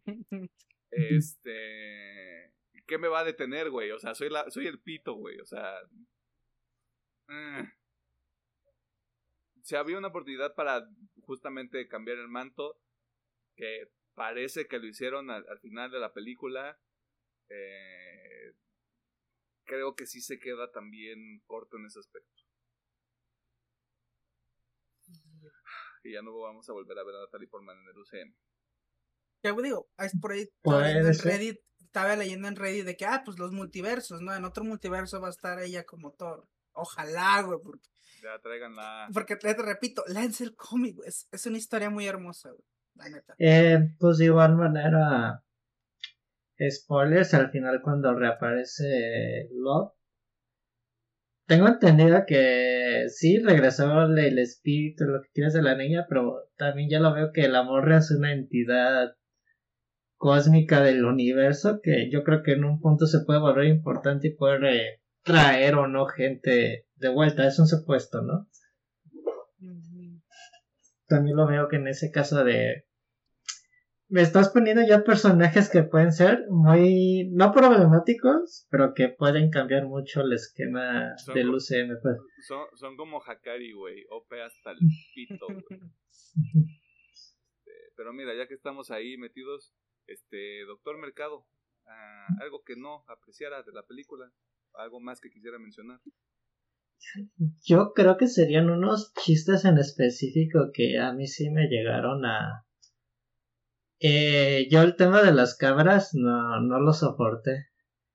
Y se, se me hace raro porque sí le pregunté a varias personas y me dijeron, no, yo sí me reí mucho y yo dije, dos, tres veces te la paso ya que siguieran gritando, sí me resultó algo enfadoso que siguieron con ese chiste en general. Y pues ese aspecto no sé si es una burla a cómo ponen a Marvel a, a las entidades, a las deidades. No me gustó del todo, pero también lo entiendo que va un poquito la esquema de la película de que eh, estos güeyes, digamos, no eran como, digamos, Odín y los Asgardianos, que sí tenían un perfil de dios más en forma. Estos ya son güeyes que nomás les encanta la, la, la pinche fiesta y ya no les importa nada con tema de sus humanidades o quiénes son sus seguidores de cada dios de cada planeta, yo qué sé. Digamos en ese aspecto como así me gusta que Thor es el dios que sí ve un poquito más allá, aunque el personaje puede ser muy tonto, sí le importa lo que pase a su alrededor y en en un universo. Digamos, porque sí me, a mí sí me mamó la escena de que cacho el rayo y te lo regreso por mamón. Así de que Zeus, tú ya no eres nada como deidad. Eh, digamos, digamos, ese sería como, eso sería como el aspecto que a, mí no me hicieron mucho match en la película, el tema de las cabras y la representación de los dioses, aunque trato de hallarle un poquito de lógica y cuadrarlo, ¿no? A mí, ahorita que mencionas eso de, de, toda, de toda la secuencia en la, ¿cómo? Ciudad, ciudad omnipotente. Este, me muero por los niños que van a ir a ver esta película mm. y que le van a preguntar a sus papás que es una orgía. Ya sé. ¿Qué es una orgía? ¿Puedo ir a una? ¿Qué es una orgía? ¿Por qué no tienes que ir a una? Yo, ah, yo vivo por ese tipo de cosas, güey. Eh, ¿Hay algo más que quieras mencionar en esta parte? Fíjate que... ¿Algo que hayan recordado? Estoy un poquito de acuerdo con lo de Jane, pero también lo siento que está muy bien trabajado en la película. Tanto eh, la Tora y Butcher es como que los eh, aspectos que le dan mucha magia y seriedad a la, a la película. Y de hecho, ya lo mencioné lo que me gusta, pero le dan ese punch a la película. Y creo que también le dan un plus a Thor como personaje. Lo veo. Lo veo completamente. Ok. Obviando cosas que ya se mencionaron. Eh, había una observación que yo le hacía a Alejandro cuando terminamos de ver la película. Y de hecho él lo complementó con algo que ahorita, tomando en cuenta lo que también dice Pedro, me hace todavía más sentido. Que es, siento que a esta película le faltaba tiempo. Siento que si esta película hubiera sido como de, no estoy diciendo vámonos a de Batman que sea tres horas, vámonos a dos horas y media. Esos 20, 25 minutos adicionales yo creo que hubieran servido para justificar un poquito más a Gore, justificar un poco más la decisión que toma al final, que me gusta que sea Thor quien le dice, sácate, sácate la cabeza del culo y resolvamos esto de otra manera pero siento que es más un pedo de yo como héroe te tengo que convencer de que recuerdes qué es lo que te está pasando cuando ya hay una escena que lo plantea que lo plantea al inicio, o sea, como cuál es el motivo por el cual él le rezaba a los dioses, o sea, creo que hay ahí algo que todavía le faltaba a, a ese personaje. Pasar más tiempo con Jane, o sea, sé que la película dice dice Thor al principio, pero o sea, si se va a convertir en un personaje tan relevante y tan importante en los cómics, de los cómics, perdón, hay que pasar un poco más de tiempo con este personaje, como que realmente ver, dimensionar qué fue lo que hizo, porque lo único que hacen es como un exposition dump de dos minutos y es como de, sí, Jane es bien chida, porque es científica y ha hecho cosas y es como de, güey, o sea, muéstrame, vivimos en un mundo sin Tony Stark, güey, muéstrame a Jane Foster siendo el pito que es, güey. O sea, siendo el personaje chingón que es ahora en este universo, con este status quo. Eh, incluso ver un poquito más del, nuevo Asgard con, con Valkyrie, con Valkyria. Eh, siento que hubiera, le hubiera ayudado más a la película que las cabras, que la ciudad omnipotente, que... Mm, mm, no sé, este creo que un poquito la inclusión de los guardianes, no porque estuvieran mal, sino porque es como, claro, o sea, en cronología tendremos que seguir como una línea de tiempo. Me gusta que no duren tanto en la película hasta eso, o sea, siento que no, no abarcan mucho espacio dentro de todo. Pero creo que haberlo, haberlo bajado un poco de, de chistecitos y como de esta dualidad que tiene la película, que era algo que hablábamos con The Voice, creo que aquí es una forma muy clara de cómo no hacerlo. Porque la secuencia donde llegan al... ¿Cómo se llama? El mundo sin color, le voy a decir yo, pero no me acuerdo cómo se llama. Toda esa interacción de, de Gore con Thor, con Valkyria, con Jane es como de, no mames, esto está bien vergas, está bien oscuro, güey. Eh, y después tenemos este algunos chistes y tenemos este un, un sujeto dejó abierto un refrigerador, o sea, y te traje todo esto, es como de, güey, o sea, aprendí a dejar atrás lo que fue Thor Ragnarok, pero sí siento que el humor conmigo funcionó algunas veces, no voy a mentir, pero cuando no funcionaba, no funcionaba y sí me recordó mucho a Ragnarok, güey, o sea, sí fue como de, mmm, Taika, o sea, recuerdo mucho Yo-Yo Rabbit y Yo-Yo Rabbit me gusta mucho, güey. Pero aquí hay algo que no termina de cuajar y no sé qué es. Porque siento que todos lo hacen bien. Y es una de las cosas que voy a mencionar más adelante. Pero hay algo ahí que no termina de funcionar. Algo que no termina de cuajar. Con estas películas en específico. Yo no sé si es el personaje. Yo no sé si son las historias. Porque mucha gente dice las primeras dos películas de Thor estaban bien culeras, güey. Y luego con Thor Ragnarok cambiaron el personaje y ahora está bien vergas. Y es como. ¿Is it? ¿Is it? O sea.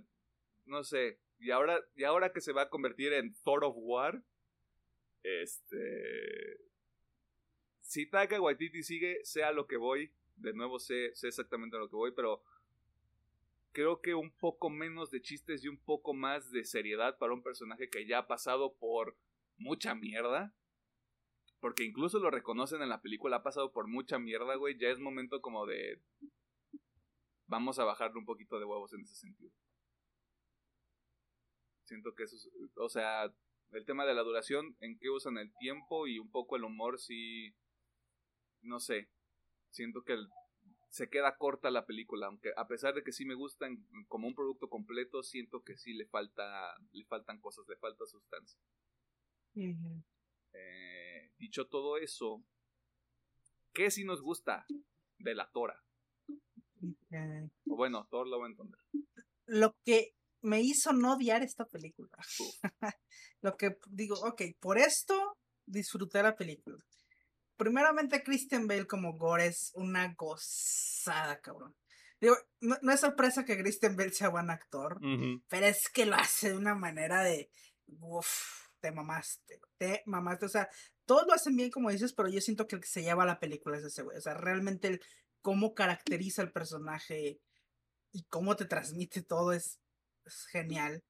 También por lo mismo, por ese mismo lado, la Tora, o sea, me gusta, como digo, tengo esta pinche dualidad con la Tora, pero me gusta, güey. O sea, realmente disfruté la película por la, ella, por ese personaje, güey. Y digo, sí, yo traigo el bagaje del cómic y yo, como digo, es hermoso ese pinche cómic. Bueno, cómics porque son varios. Eh, así que, para empezar, esos dos para mí me salvaron la película, realmente. Eh, me gusta, como dices, retomando un poquito toda esta escena en el Shadow Realm, o sea, en el mundo de las sombras, muy agro Yugi. este, como dices, es muy bonito, tanto visualmente, o sea, tanto como dices, cuando entran a la carpa y están estos diálogos, como narrativamente, o sea, siento que es una de las mejores escenas de la película, porque abarca todo lo que pudo haber sido esta película si se tomaba más en serio, pero pues nos dan eso aunque sea 20 minutitos que dura esa escena, ¿no? Y la verdad se me hace muy, muy bueno. Hasta que llegan las pinches cabras a cagar el palo, pero bueno. Oye, o sea, las cabras, no van a matar a las cabras, güey. Ay, ver, esto mínimo que les corten en la, la, las cuerdas vocales, pero bueno. Aprendemos a vivir con lo que tenemos. Bueno, toda esta escena me gustó mucho. Digo, siento que es lo mejorcito que tiene. Quitando, obviamente, el final y, bueno, al final, después de que se van los niños, porque como digo, esa parte no Sí, claro. Este. Mm, me gusta. O sea, como dije, es una evolución de lo que pasó en Ragnarok, pero me gusta esta filosofía de Thor de que sí, me fue de la verga, pero pues aún así, pues le echamos ganas, ¿no, carnal? Ajá. Aquí andamos, este. E, eso es lo que más me gusta de este Thor. Que, como dice, pasa por mucha mierda, pero pues dices, ni pedo, güey, me sigo levantando. sí, claro. Eh, que digo, me hubiera gustado que se profundizara un poquito más serio, pero bueno, no se puede tener todo en la vida, ¿no? Hay que, hay que hacer el comic relief de la peli. Ajá. Em, ¿Qué otra cosilla?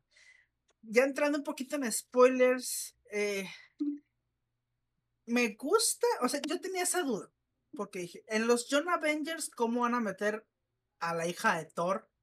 Si es que la van a meter, ¿no? Y bueno, ahí está la respuesta.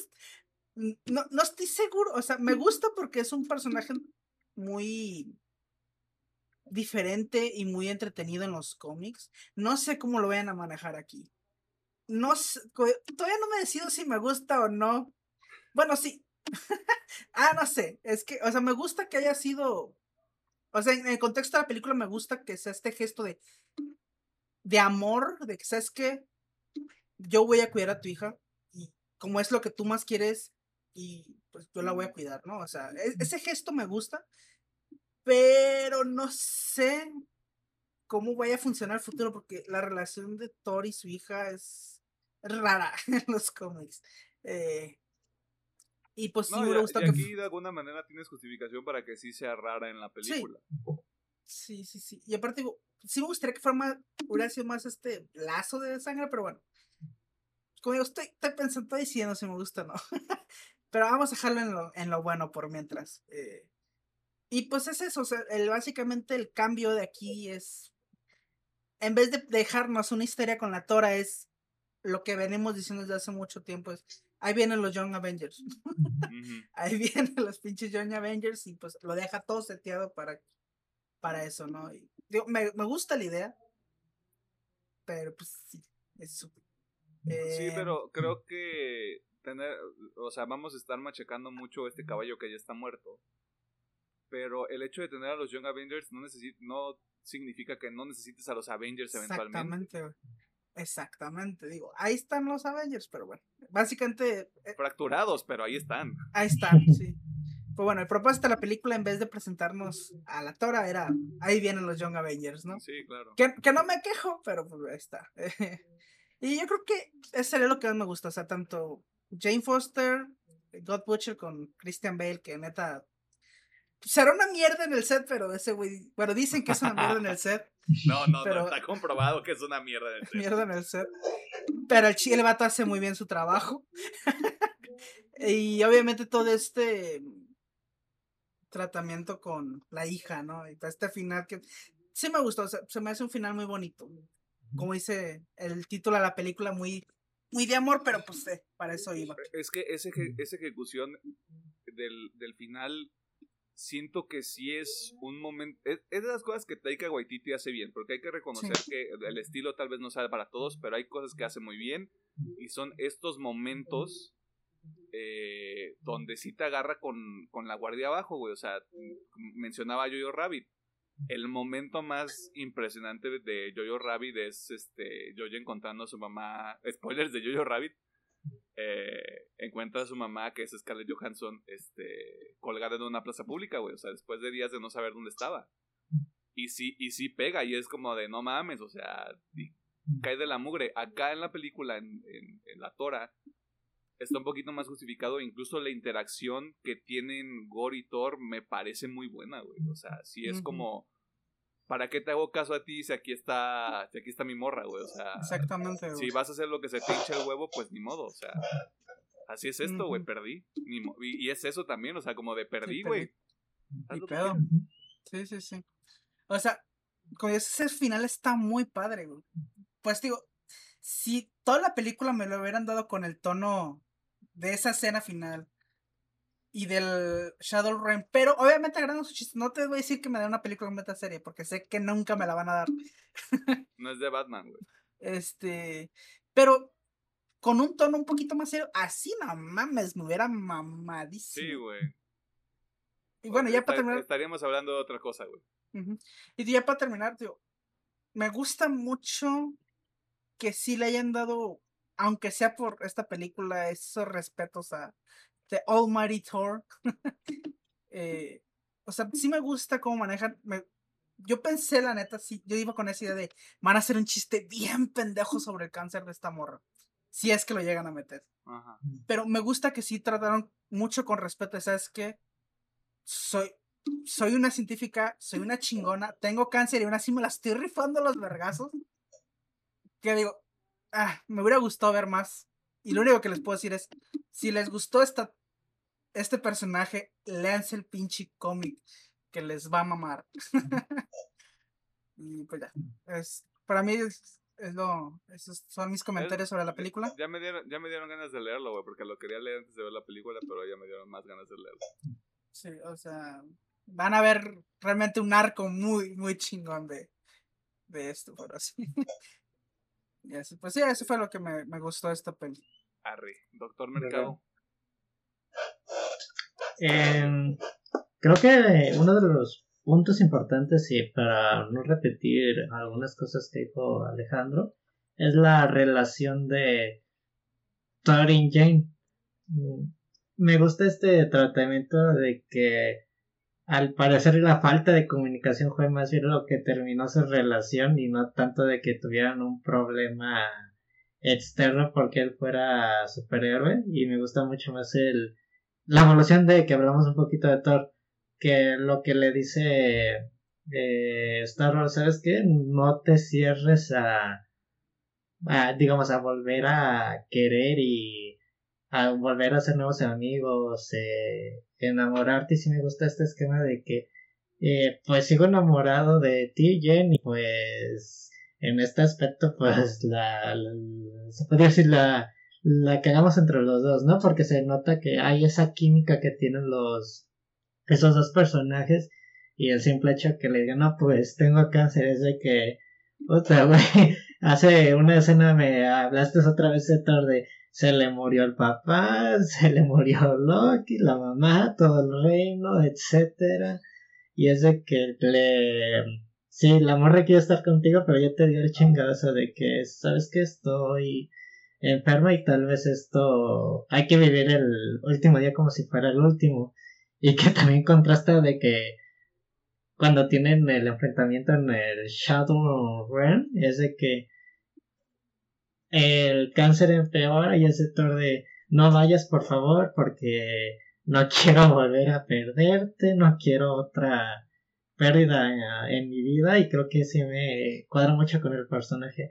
Independientemente que la escena final es de que se agüita tal, pero entiende el sentimiento de Jane por querer rescatarlo y, salvarlo. Y Emiliano desapareció. okay me gusta cómo lo maneja porque sí es de que sí sentí este amor entre los personajes y como lo mencionaste eh, Alejandro y Emiliano fue de que Thor sabe que en ese momento perdió. Le importó más el amor de Jane de meterse al centro del universo. Se me olvida el nombre de la entidad cósmica antes que Bocha porque porque pudo llegar antes con Eternity no fue el caso. Y si fue de, quiero estar con ella un momento, un momento más antes de que se vaya. Y si es de que me gusta estas palabras que le dice de, tú me hiciste es digno. Digamos, si es un poco empalagosa la película en ese aspecto, pero le da mucho crecimiento tal como ¿Por qué no te gusta el amor? No, pues estoy diciendo que me gustó. ¿Por qué no te gusta el amor? Dije, continúa. Ok y le da mucho valor más a Thor como personaje y lo, lo bien que se complementan ellos dos. Y de hecho yo en un punto llegué a pensar, no, pues a huevo, ya no hay un una barrera de comunicación que los que los bloquee porque pues ya también ella es Thor, también se va a las chingadas sin pedo y pues es el giro de que me estoy muriendo, bro, no sé puede pasar también pues, Christian Bale es la el villano es interesante el giro que le dan. Y de hecho de que hasta el mismo de tipo no el, amor de no prefiero recuerda a tu hija por qué fue todo esto por qué empezaste es de que no regreses me voy a morir güey.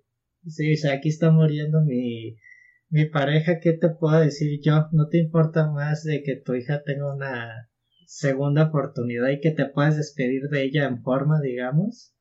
Y, y creo que le encuentro mucho valor a la película. También en las secuencias de acción, creo que tanto cuando pelean Thor y la Tora, la película es muy visual. De hecho, me gusta mucho esta escena de, de la Tora contra el asesino de dioses cuando agarra los pedazos de la espada con el Mjolnir fragmentado y los truena con un rayo. Sí se me hizo como que muy impresionante. La, la película sabe ser muy genial cuando lo debe. Y pues me interesa el futuro de Thor en general porque hay una evolución y pues prácticamente ya nos iban a entender de aguas que vienen estos otros personajes que no sé cómo los van a manejar, pero sigue creciendo un poquito más el universo de Marvel. Y sí me interesa ver esa pelea, muy estilo, digamos, pelea de mitologías como God of War, pero pues con el tono Marvel, ¿no? Me interesa ver esa batalla, spoilers, de Thor contra Hércules. Se viene el Thor of War, chavos.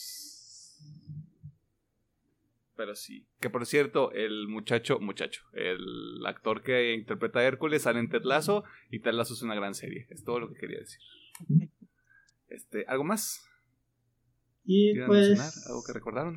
Creo que la película también es visualmente algo muy colorida y a veces contrasta con los giros que da el señor Waikiki contra el asesino de Dios cuando están en el Shadow, ¿no? Como que le da un poquito de más a, a la película de la cambia de tonalidad y de entre seria y no seria y a veces cómica la película, creo que es parte del estilo del señor Waikiki.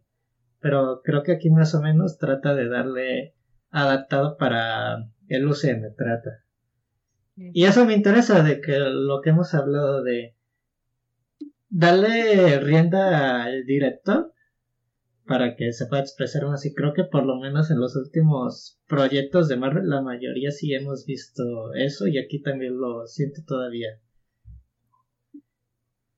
Vamos a ver qué pasa con Black Panther, ¿no? ¿Qué es lo que sigue? Vamos voy a decir que si esa película no me hace llorar, fracasaron. ¡Wow! no, pero es que tú también pones, pones la barra bien alta, chavo. Güey, tiene que ser la despedida de mi rey Chadwick. sí, sí, claro. Me tiene que hacer llorar, güey. Tiene que haber... me, me, intriga mucho como cuál va a ser la dinámica de esa película. Pero bueno, sí, porque... más en las teorías. Sí, sí, ya hablaremos de eso después, pero sí. Porque, Porque los de Marvel siempre duran mucho. Sí, ya están metiendo más cosas de otros personajes y otros reinos. ¡Yay! De Noche Huerta, como Namor, por supuesto. Qué padre todo. Y la Atlántida, esa azteca, no sé, algo así. Huevo, va a estar chido, güey. Va a salir Jason Momoa, güey. Cameo especial de Jason Cameo Momoa. especial, güey. Eh, siento que si alguien lo podría hacer es Jason Momoa. Este, en el espíritu de no repetir cosas y fue algo que había mencionado anteriormente. Este, Natalie Portman, Christian Bale, Tessa Thompson, siento que todos los que están alrededor de Thor lo hacen muy bien. Y pues Thor es Thor, o sea, Chris, Chris Hemsworth ya sabe qué es lo que tiene que hacer y lo hace y creo que después de todo sigue funcionando, o sea, si hay un crédito que le tengo que dar a Ragnarok es que creo que le dio motivación a Chris Hemsworth para seguir haciendo el personaje. Creo que a partir de ahí ya hay como un cambio en el no, güey, es que está bien chido, güey, me la paso de huevos, puede estar hipermamado todo el pinche tiempo, güey. Este, me divierto un chingo, o sea, eso está bien. Eh, y pues al final, de nuevo, como le hemos dicho con otros productos, creo que se nota y al final queda un producto que está, yo digo, bien a secas. A muchas personas les puede gustar, a muchas personas les puede cagar encima de esta pinche película. Pero creo que en general eso le ayuda al, a lo que estamos viendo en pantalla. Eh, sin, sin, el ánimo de repetir más cosas, en realidad creo que eso es lo único que podría sumar. Eh, recapitulando un poco, me agüita bastante que Natalie Portman no vaya a estar más en el UCM, al menos en el plano de los vivos. Eh, de nuevo sabemos que tenía el personaje tiene mucho potencial. Esperemos que en alguna u otra capacidad pueda pueda volver. Eh, porque no se puso mamada nada más para una pinche película, güey. Es lo único que voy a decir. este. Y ya, o sea, realmente. Mm, es un paso más adelante de Thor Ragnarok, pero de nuevo le faltan cosas, o sea, no sé, no sé si falta encontrarle algún propósito a Thor realmente. no sé, este, si nada más va a ser como de, y ahora Thor va a ir todavía más al espacio, o sea, no sé. Creo que hay muchas incógnitas con ese personaje. Creo que siempre las hubo y siempre ha sido como de, sí, ahora que salve mm, este planeta con gente azul, o sea... Es que es un dilema porque, metido un poquito en los cómics, Thor siempre ha estado deambulando entre los siete reinos, el espacio y, bueno, obviamente la Tierra está entre los siete reinos, pero bueno, este, para hacer enfoque no tener una Tierra. Sí, claro. Siempre ha estado así como brincando entre zonas. Por eso incluso hay eventos muy grandes donde no está Thor. ¿Por qué? Porque está en Asgard salvándose a qué mamado. Está en Tolfenheim o como verga se llama. Tipo Capitana Marvel, por ejemplo. Sí, o sea, siempre está brincando. De hecho, incluso Capitana Marvel está más tiempo en la Tierra en los cómics. Pero bueno, siento que es más complicado porque siempre está brincando como que de lado a lado. O sea, está raro. Arreglando cagaderos. Superintendente del universo. De los, de los siete reinos. Pero bueno. Eh, y ahora eh, como siempre, como siempre ocurre, no sé cómo llegamos a este punto, pero pues ahora hay que inaugurarlo de forma, de forma formal, de manera formal. Eh, ¿Qué pedo? ¿Qué pedo con muchas cosas? Este, podemos irnos en orden cronológico, podemos irnos en cualquier otro pinche orden.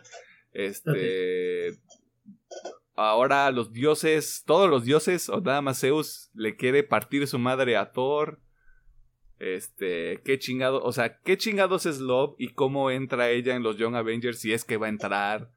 Este, qué pasa con, con por ejemplo, Astrid, bueno, que se quiere llamar Axel, que es el hijo de Heimdall, o sea, por ahí puede crecer algo. Y, este, ¿qué pasa con Sif, por ejemplo, que nomás perdió un brazo de grapa, güey, y luego sale al final en la película por lo eh, que, por lo que podamos, por lo que quieran empezar y de ahí este, damos cuerda. Ok, me, voy a me voy a pasar por los dioses porque a mí sí me gustó esa escena. Porque en el, los cómics de Marvel los dioses son una mierda, así, tal cual. Ok. o sea, es una mierda. Lo representaron bien, quien dice. Sí, son, una mierda de personas. Ok. O sea, realmente los únicos dioses que hacen algo eh, son los más arriba, ¿no? Por ejemplo, los celestiales y toda esa mm. mamada. Estos güeyes son una mierda, o sea, lo que es Zeus, este, bueno, enfocándome en la película de Zeus es una mierda, güey. y Hércules otro tantito. y de hecho me gusta, no sé cómo lo van a hacer, porque ese cómic es muy violento y es muy explícito. Porque, o sea, todo lo que es Hércules es muy explícito. Hércules, Hércules debe ser un concepto que tiene, que debe tener a la gente virgen muy emocionada. Pero justamente, justamente debe de haber esta, esta sensación de. Es que es demasiado mm". explícito, güey. O sea, ¿cómo, ¿cómo vas a animar? Bueno, ¿cómo vas a hacer live action? Una pelea tan sangrienta como el Thor contra Hércules. O en su caso, si no me equivoco, no creo que lo metan a este, al Superman este de, de Marvel, que no me acuerdo cómo se llama. ¿El Sentry? Sentry, gracias, muchas gracias, este es Sentry. No creo que lo metan ahorita, pero creo que todo el mundo conoce ese panel, aunque nunca haya leído cómic, todo el mundo conoce ese, ese panel donde hace pedazos a Hércules. Que ojalá pase, pero no dudo. no sé, es raro, pero o sí me emociona porque yo creo que hace una pelea muy interesante Hércules contra Thor sí lo hacer, pon tú que lo, igual como esta película, pero un poquito más serio y un poquito más gráfico. Digamos, cuando eh, tú por la película puede ser divertido lo que quieras, pero cuando estos dos cabrones se tengan que pelear, tiene que ver madrazo macizo y limpio, sí. Encabronado. Y justo, y, y de hecho esto me va a llevar a mi otra teoría, que es no sé si soy soy yo, pero sí creo que están apuntando a adaptar el cómic de Fairy Self o El miedo en sí mismo, creo que así se traduce. Este, donde los reinos colapsan. Eh, básicamente, ah, bueno, en este cómic Asgard todavía está en otro universo y colapsa en la Tierra. Este, como que sí, colapsa sobre una isla. Y no es lo único, o sea, todos los reinos supuestamente empiezan a colapsar. Y eso es lo que podría decir, lo del este, ah, Valhalla, ¿no? Que también el Valhalla intente colapsar y así pueda revivir personajes y al mismo tiempo sea el ataque de los dioses, porque no sé si van a adaptar nada malo de Hércules o se van a agarrar todos los dioses y va a ser una guerra que lo, no creo. Yo creo que nomás va a ser este Hércules y a lo mejor Zeus ahí medio metido. Pero bueno, es, o sea, sí me interesa ver, pero digo, es, eh, necesitan adaptarlo no tan amiga, no tan family friendly. este, en cuanto a la hija de Thor. Ajá. Ah, o sea, es que incluso el personaje no tiene muchos guerreros en los cómics como decir, ah, sí. O sea, tienen camino libre. Pero no sé cómo lo van a hacer, porque tío, la relación es un poquito más complicada. Porque sí fue como un, en lo que yo recuerdo, según yo, no hay mucho tiempo donde ellos conviven porque Thor muere. Y ella se queda sola, pero pues se, une a los John Avengers. Así, ah, pues yo estoy sola y ustedes ocupan ayuda, pues nos vamos, ¿no? Pues, ¿qué onda? ¿Quieren caer a jugar Yu-Gi-Oh a mi casa, güey? Ándale. Pero no sé, sí me, sí me late. No creo que sea un ente cósmico tal cual, o bueno, al menos en los cómics no lo es. Pero no sé cómo lo van a hacer, no sé si lo vayan a hacer así en la peli. Digo, es que en la película cuando la niña se ve en el reflejo del agua, pues sí, se, ve... Como... Eternity. Como, Eternity, sí. Sí, sí, sí. Pero digo, no sé si lo vayan a manejar como un ente cósmico. Pero... Bueno, es que... opciones hay. A, a comparación, digamos, al Thor de los cómics, a este le interesa criar a la niña. Por lo menos eso es la película, que la va a cuidar, la va a querer y le va a enseñar lo que es bueno, entre comillas, ¿verdad? Porque a lo mejor le pueden poner el concepto de que alguien quiere corromper las ideas de la niña o algo por el estilo. Puede ser, puede ser. Es muy probable. Eh, o sea, realmente creo que de las películas de Marvel lo que creo que ha pasado y esto era algo, es, esto era una imagen que yo había visto antes de grabar, como de... Thor Love and Turner demuestra por qué este, la fase 4 necesita un plan. A ver, imbéciles. A ver, idiotas. No venimos desde el año pasado viendo series y películas quedando bastante claro que los grandes planes a futuro son Kang y los Young Avengers. O sea, necesitan que se los deletreen y les den un letrero para que les quede claro, güey, o qué.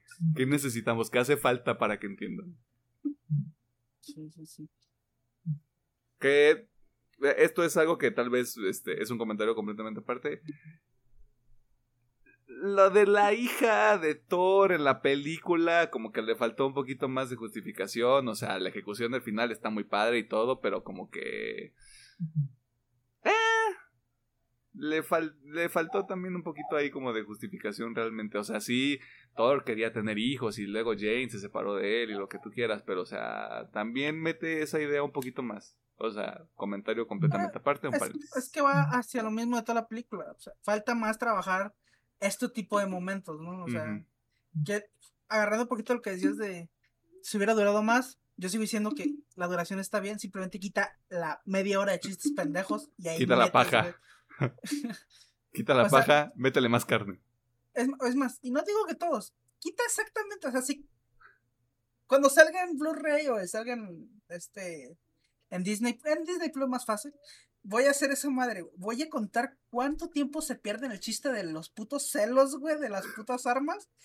Y estoy seguro que ahí se va media hora de película. Mira, para mí hubo algunos que sí me, que sí me dieron risa con Stormbreaker, güey, pero sí llegó un punto en el que entonces todo esto nada más valió para pura verga porque sacó a Stonebreaker de la, de la mamada esta de la puerta hacia la eternidad, güey. Y Stonebreaker no está enojada. O enojado, o enojade. No sé con qué. Este. Es que ya le había dado su cheve antes de. sí, sí, sí, o sea. No sé, no sé qué pasó ahí. Eh, y justo a lo que iba también es que creo que las películas tampoco han dejado mucho a la especulación porque ya sabemos, o sea, sabemos que Kang, el multiverso, no hay nada deletreado como tal para Secret Wars.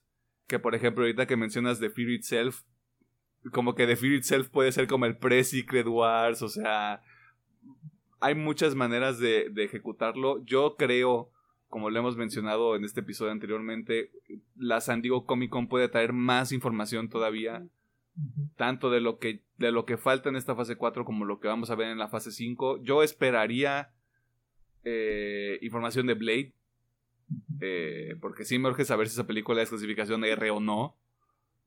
Eh, me urge un poquito también Deadpool 3, que ya dijeron que sí es que sí es clasificación R en Estados Unidos, así que Dios bendito, ya estamos del otro lado. Eh, pero todo lo demás, como que, de nuevo, eh, Quantumania, este, las Marvels. Eh, Loki 2. Loki 2, que Loki ya está grabando. Eh, por cierto, noticia, este, Loki ya está grabando su segunda temporada. Yay. Este. los Cuatro Fantásticos. No quiero decir nada de los X-Men porque los X-Men sí los, los estamos haciendo, pero no hay nada. O sea, si, de, si de los Cuatro Fantásticos no hay nada, de los X-Men hay menos. Hay menos que nada. Así que usted ahí véale cómo está el asunto. Eh, y me parece que es todo. A menos que haya algo que valga la pena mencionar nuevamente o recordar o que se les haya venido a la mente. Pues, en general, o sea, puede decir que sí es una mejora muy notoria a Ragnarok. Es una película entretenida tiene atisbos de Taika Waititi muy interesantes que tristemente no se exploran, pero pues bueno, hace que la película sea más disfrutable. Así que pues, sí, vaya a verla. No, no, no creo que se arrepienta. Tiene, tiene el trademark Waititi por todos ah, lados. Y lo voy a repetir otra vez, leanse el cómic de Mighty Thor. Va a mamar. O ver un resumen, me da igual, pero. Ah, güey, leer, chéquense leerlo, güey. O sea. Chéquense ese arco de Jane y van a ver por qué digo lo que iba a. Eh, me hubiera gustado ver más. Ya, ya perdimos a Jane Foster en el UCM, güey. Hay que darle el crédito que se merece en, los cómics. Este, dedicarle tiempo. Eh, esas fueron nuestras opiniones, eh, preocupaciones. Eh, un análisis foda prácticamente de lo que es este Love. Eh, y algunas de las cosas que podrían suceder a raíz de lo que vimos en esta película. Eh, la próxima película de Marvel que viene, ya la mencioné, es este Black Panther Wakanda Forever. Pero eso es hasta noviembre, octubre-noviembre. Así que hay muchas cosas que tienen que llenar ese espacio. Y pues ahí está House of Dragon, Los Anillos del Poder, este, la Hulka. Eh, todavía nos falta, faltan que se acabe Miss Marvel. Que, de hecho ahí va a caer el siguiente John Avenger, a ver si. ¿La Hulk? No, o sea, el, Hulk, no, el Hulk chiquito.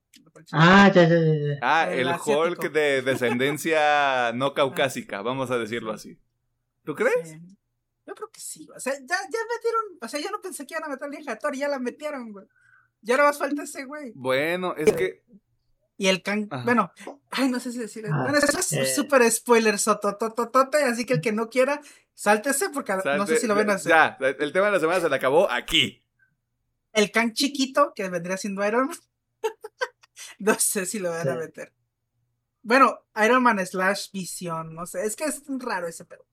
Can chiquito. Su traje está combinado con está Iron combinado, Man y Vision.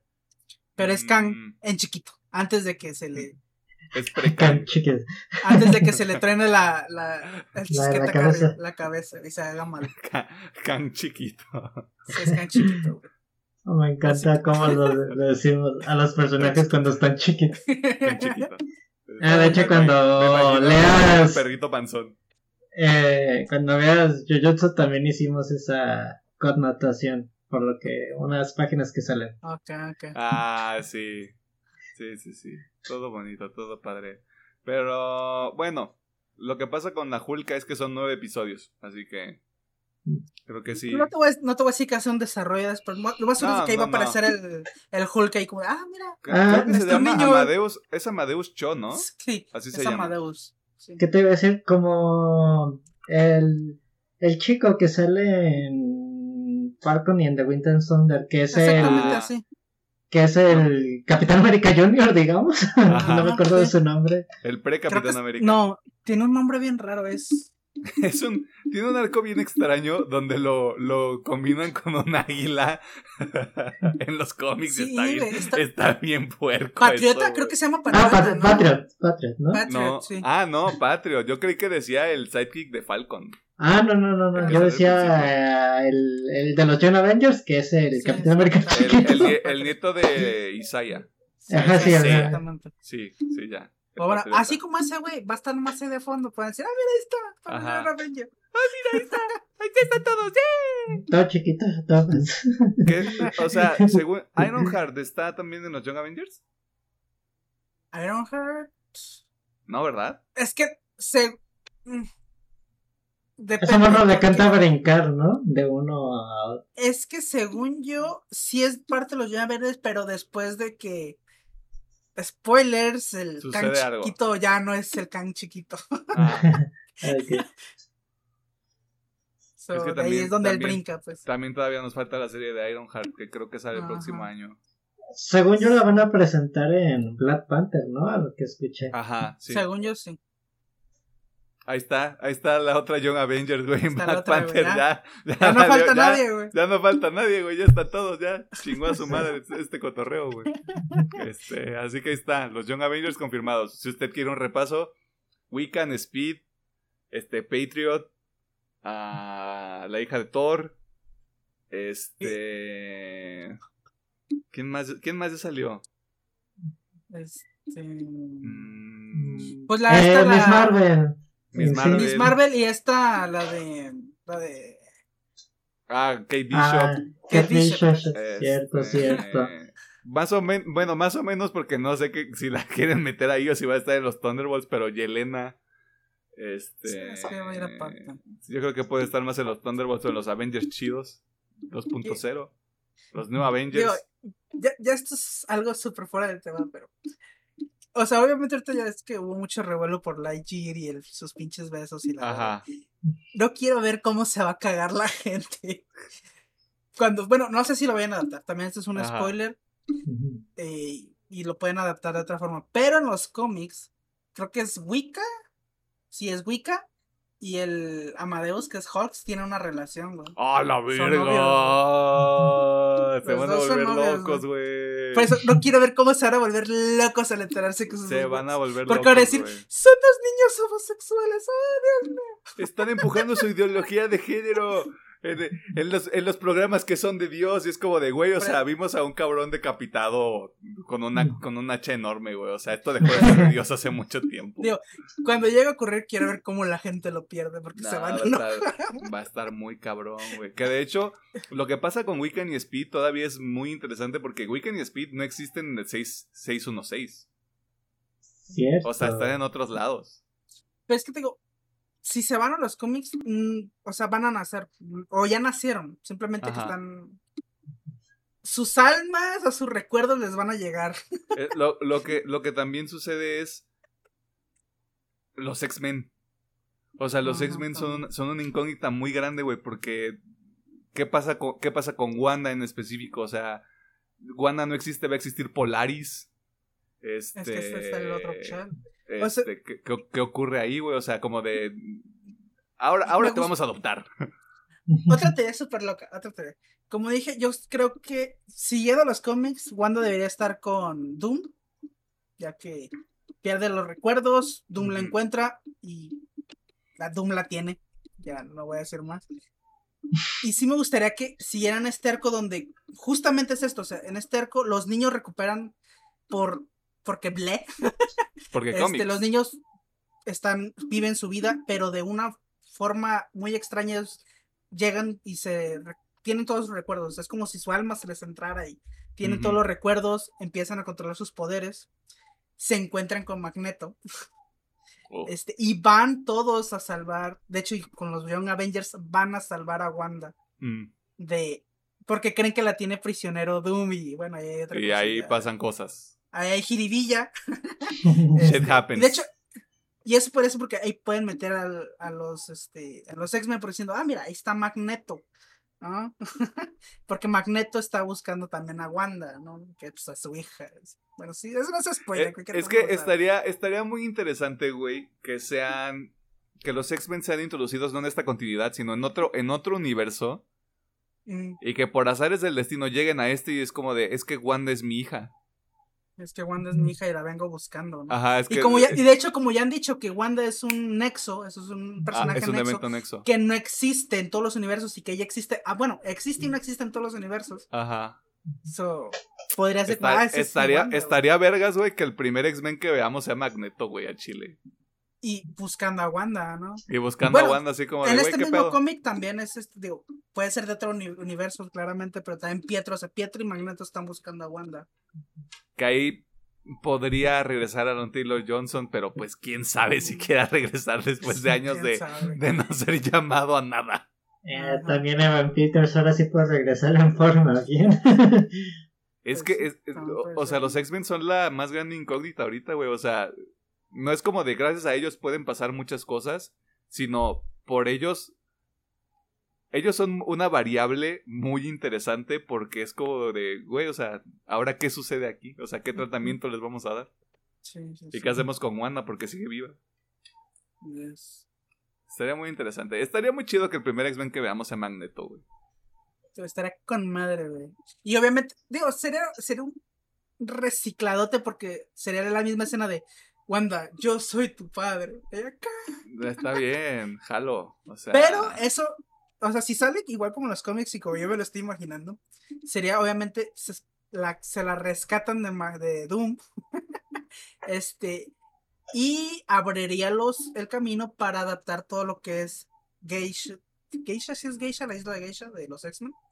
No me acuerdo si es ah, Geisha o Geisha, no me acuerdo. ah, ah, No me acuerdo. La isla, la isla de los X-Men. La isla de los Sí. X-Men. Te iba a decir algo como Krakoa, pero creo que eso es otra cosa. Solo- me acuerdo que es con G, es G algo. Genosha. Genosha, gracias, muchas gracias, Genosha. Porque se, Magneto se la puede llevar a Ay, es que Genosha. pasan un montón de cosas con los X-Men. Sí, y de hecho, y todo tiene que ver con Wanda. Güey, y es que, o sea, me- metes Genosha, güey, la gente lo va a perder bien recio porque es como de, güey, no mames, o sea, ¿qué va a pasar? ¿Qué van a hacer? Así es. El luego X-Men contra los Vengadores y uff. El Doctor Strange peleándose contra el Magneto, bro. Bueno, ya te haces entería, pues, nos vemos mucho. No, güey, ya valió verga. Este, vámonos antes de que se desborde la presa. Este, ya sabe que puede dejar sus comentarios en YouTube o en las redes sociales del programa. Este, nosotros vamos a las recomendaciones porque usted no necesita saber esto. Pero nosotros empezamos a grabar tarde. Este, problemas técnicos, la vida ocurre. Eh, y tenemos muchas recomendaciones esta semana. Uy, sí. Ay, Ni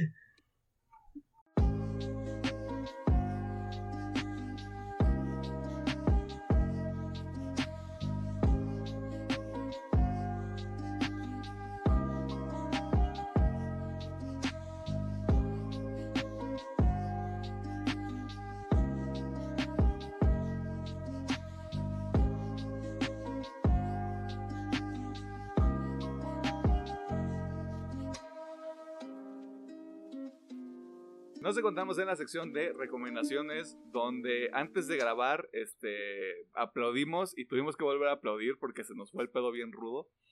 Este, y nosotros hacemos aquí cinco cosas. La primera, recomendarle con ciertas precauciones que vaya a ver este Thor Love and Thunder si no la ha visto. Este, dele la oportunidad a la película, tal vez le guste, tal vez no, pero mínimo usted ya vio algo diferente. Eh, le recomendamos que no compre productos de Apple ni, que compre café de Starbucks porque, pues qué puto asco, ¿no? Eh, tampoco eh, discrimine a la piedrera, el piedrero o le piedrere de su colonia porque puede tener productos que a usted le interese. Y como quinta parte, la más importante de todas y la más larga en esta ocasión, ah, tenemos cosas que recomendarle de cara al episodio de la próxima semana. Que el episodio de la próxima semana Mm. no, qué rico. Qué rico el episodio de la próxima semana. Qué rico. Qué delicioso. Qué rico, suave. Y nos vamos a estar retrasando con algunas otras cosas que se están terminando o que ya se terminaron. De nuevo, Stranger Things va a ocurrir. Ahí bien, Ahí viene. ahí bien. Ahí viene. Ah, Así como, ahí vienen los, los John Avengers, ahí viene Stranger Ahí viene Stranger Things. Ahí está. O sea, lo tenemos, lo tenemos aquí. Aquí, fíjese. Aquí en la parte de atrás de la cholla. Este. cabeza, pues, para quienes no estén familiarizados con ese tipo de términos. Eh, ¿Tenemos algo que recomendar esta semana? Sí. Ah, voy a empezar recomendando. Bueno, tengo rolitas. Voy a empezar con la de Norma Jean.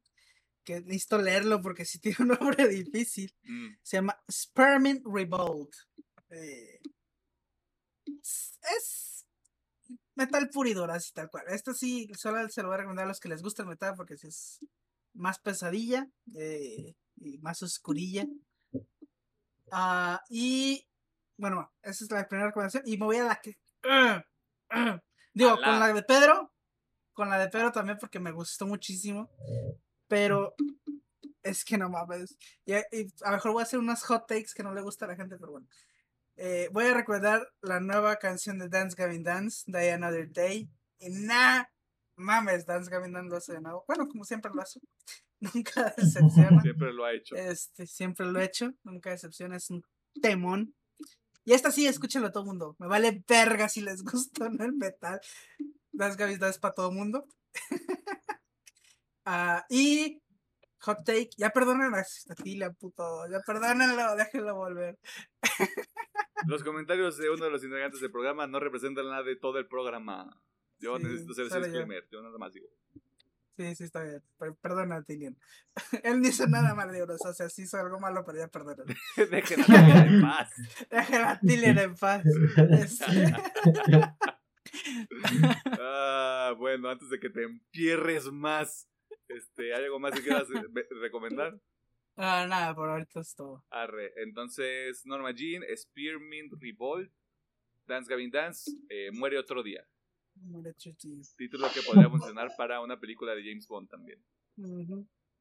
Sí. Eh, Doctor Mercado, ¿qué nos va a recomendar esta semana? Que al parecer es como el highlight de la semana. Highlight. Ah, ok. Eh, sería el nuevo tema de, de Britney. eh, se llama Strangers. Y ya pues llegamos a la llegamos a la discusión que es una canción muy- yo la noto al estilo muy dos minera y Emiliano me lo explicó más fácil. Emo, pero la, la rola se me hizo muy buena y padre, pues. Como que es esta dualidad ahorita de Britney, o nos aventamos algo pesadito o seguimos experimentando. Y los chavos, ah, pues hay que seguir experimentando a la ALB. ALB, ¿qué van a hacer? ¿No escucharnos? Eh, tengo otra canción, es Footboy de Electric Cowboy. I knew it, I knew it. Eh, yo diría que esta canción también es estilo emo y chile. Yo creo que está la referencia de Skater Boy de Abril Lavigne hasta en el pinche video porque está muy banqueto el video, digamos. Y también está padre la canción. Eh, yo creo que su canción más tranquila y su, su primer video en mucho rato que no le meten comedia y pues, ta- también está padre la canción. Ah, y pues eh, también les recomiendo el radionovela Historia, Radio Historia, que me aventé en Spotify, la que les comenté al principio del programa, el de No abres la ventana. Salí gratamente sorprendido.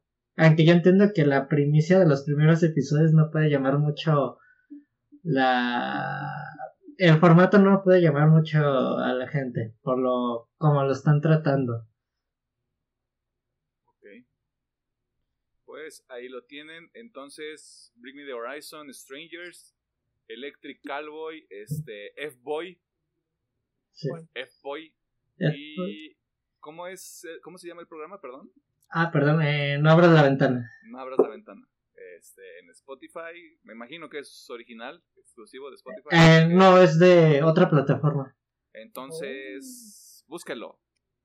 Es que lo- Escúchalo. Es de... ¿Cómo se dice? De una estación de radio, Ah, el proyecto. Ah, es probable que esté en varios, varios lugares de streaming de audio, vaya. Eh, sí, de hecho está... De que me acuerdo está en la de Amazon eh, Apple, Apple.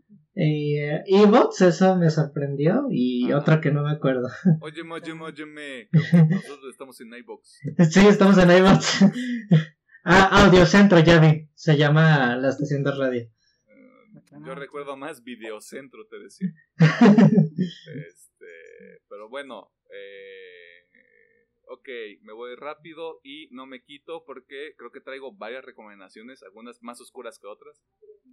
Eh, Royal Coda, We Slowly Lose Hope for Things to Come, un título que me podría tatuar yo en la frente, güey, sin ningún pinche problema. Este, Kurt Travis es el vocalista de esta banda. Si usted escucha Dance Gavin Dance o ha escuchado Dance Gavin Dance en algún momento, sabe quién es Kurt Travis. Eh, y esta banda trae una propuesta muy chida. O sea, es, es Swancore, es del universo de Dance Gavin Dance, porque ahí está, está Will Swan en la guitarra, está Sergio Medina en la guitarra, que Sergio está como bajista temporal de Dance Gavin Dance, toca en Eidola, estuvo en otra banda junto con Will. Está, está Joseph Barrington, que Joseph Barrington es este. fue baterista de una banda llamada A Lot Like Birds, que es una banda donde también estuvo Kurt Travis, que tenía unos discazos pasados de verga hasta que sacaron el último. Perdón. Eh, en otras palabras, es un pinche supergroup y lo demuestran muy cabrón. O sea, me entusiasma más este nuevo disco de Royal Coda que el anterior.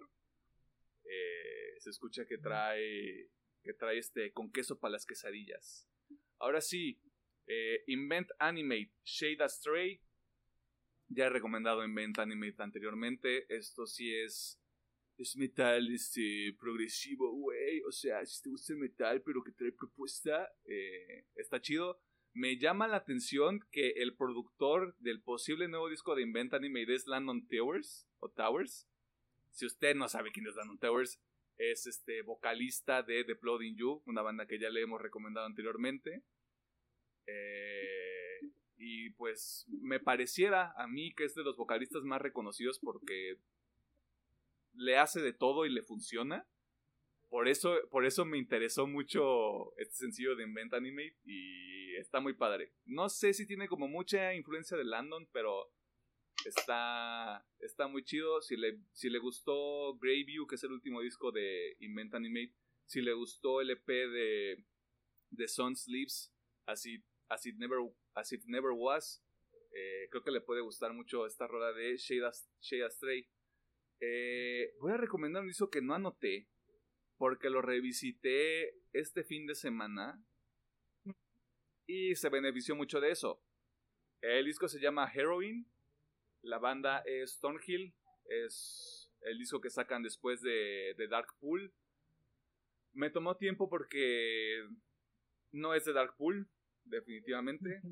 Eh, voy a decir algo que probablemente suena que es algo malo, pero lo digo porque creo que abraza más el lado del mainstream. Creo que Pedro puede disfrutar mucho este disco. Eh, ¿Me estás diciendo mainstream? un poquito sí.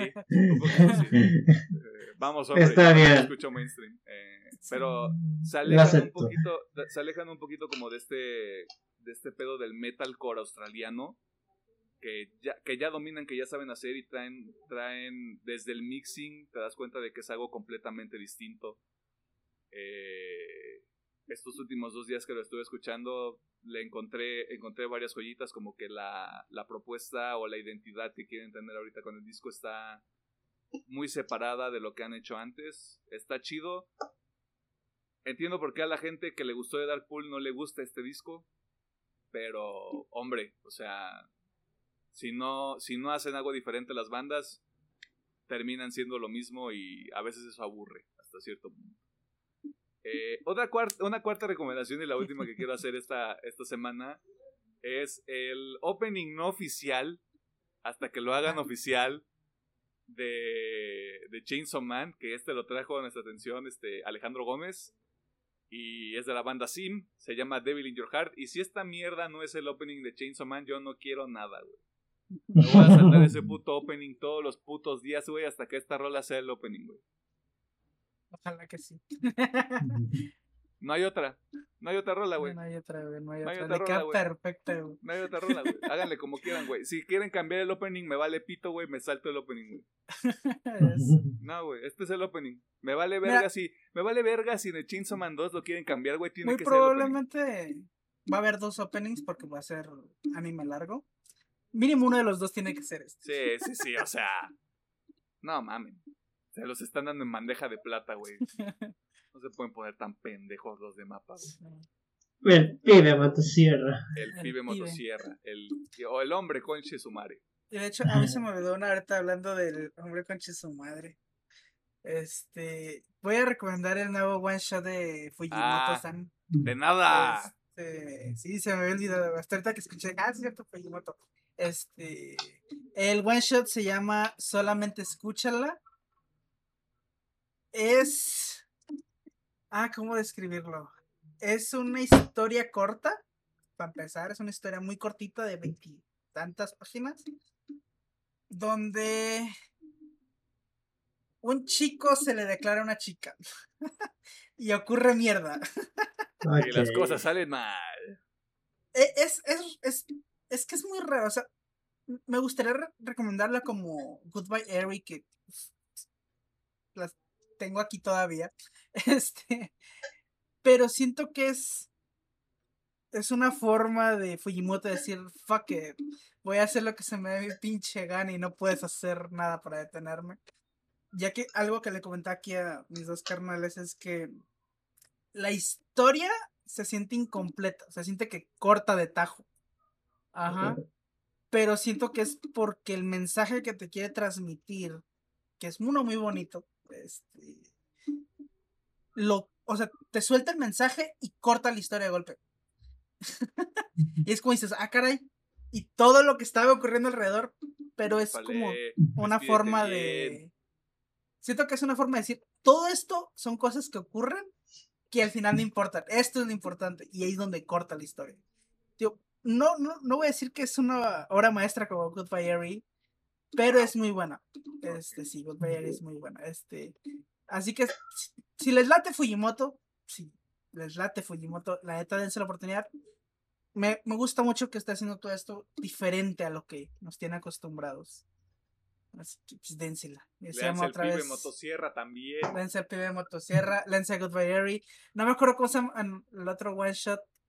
Creo que es Ah, les digo. Tiene otro one shot. este, en lo que Alejandro lo busca, yo les revelo que le compré el tomo número 9 de Chainsaw Man a Pedro y el pequeño hijo de perra no lo ha leído. Hoy lo leo.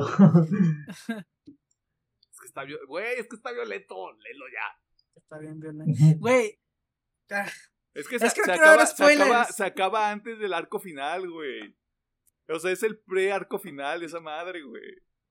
Sí. Aparte está muy llegador eso, madre. Sí, güey, está muy cabrón, güey. ¿Qué voy a llorar? No, no, sé si vas a llorar. en esta parte no lloras. Pero es que está la. Bueno, es que no quiero dar spoiler. No, no, no. O sea, yo sé, yo está, sé que. Está muy bonita la, la, la, la, esta, la ah, Look Back, ya, ya lo tengo. Look Back es el otro one shot. Esa madre. Ok, este, y eso fue todo. Ya no hay más recomendaciones. este, chinguen a su madre, tienen muchas cosas que escuchar, ver, consumir, este, de aquí al otro miércoles. Este, y ya, este, bueno, no, no todo, este, nuevamente recordarles que, pues perdimos a, a este, ¿por qué borré el pinche nombre del buscador? Chingada madre. Este, al creador de Yu-Gi-Oh! Este hombre responsable de la infancia de muchas personas, señor Kazuki Takahashi, así que máximo respeto donde quiera que esté. Este, yo hablo por mí, yo le debo mucho. Este, yo recuerdo que Yu-Gi-Oh era de esas cosas que me emocionaba cuando estaban en la tele, güey. Este, fue, fue una parte importante de mi este, infancia. Así que... Yo Digo, no es sorpresa que yo juego yu o sea, estaba jugando esa madre del juego en línea. Claro. Este. Yo también, o sea, de muy morrito empecé a jugar Yu-Gi. De hecho, en mi escuela fue un, en mi primaria, pues para no confundirlo. Fue tan boom que en los recreos, en vez de ver a los niños jugando pelotas, jugando todos estaban jugando Yu-Gi-Oh! o sea, fue tan el boom. Digo, no sé si en todas las escuelas, en, mi escuela. Y esto, y esto aquí en México también, o sea. Sí, sí, en, mi, en mi escuela, en mi barrio, en México. Así era, o sea, fue tal boom que todo el mundo trae sus cartitas, todo el mundo está jugando. Digo, yo hasta la fecha no soy un fiel, así que llevo años jugando. Yo tengo mis etapas donde entro el juego, me salgo, entro el juego, me salgo y así estoy. Pero sí, tal cual, yo también. Y pues estoy muy agradecido, pero sí, porque también, como dices, fuera, fue parte de la infancia, o sea, siempre era muy grato llegar de la escuela, sentarte a comer y escuchar el yu yo Sí, sí, claro. eh, era como de ahorita no, mamá. Ahorita no. Es que está perdiendo el Joey, que siempre pierde, pero va perdiendo otra vez. Quiero, quiero ver que ya cuál es Lifer. Este... Una vez que se están peleando los dioses. los dioses. Eh, Así que, pues bueno, como dices, descansa en poder el Señor. Eh, obviamente su obra revolucionó bastante. Sí, de mi parte también creo que más que nada la serie, no tanto el juego, que también sí tenía mis chingos de cartitas a lo güey. Pues sí, forma parte de la infancia. De... No sé si las demás series también sea parte de sus interacciones, pero la serie original sí, sí se guarda en el Cora. Y creo que también, pues los comenté, la última película que hizo con los personajes originales de la serie me gustó mucho. No me gustó la batalla final. Me gustó el final de la película que me dejó con ganas de, wey, ¿por qué me lo cortaste de aquí? Vaya forma de cerrar una pinche película de que me quedé de verga. Hubiera querido ver más de esto porque sí me llevó un poquito a mi, a mi niñez de viendo Yu-Gi-Oh! Pero así es esto. Eh, así que, de nuevo, ahí pueden encontrar en Crunchyroll este, todas las series de Yu-Gi-Oh! Si usted todavía juega Yu-Gi-Oh! Este, máximo respeto también y bañese.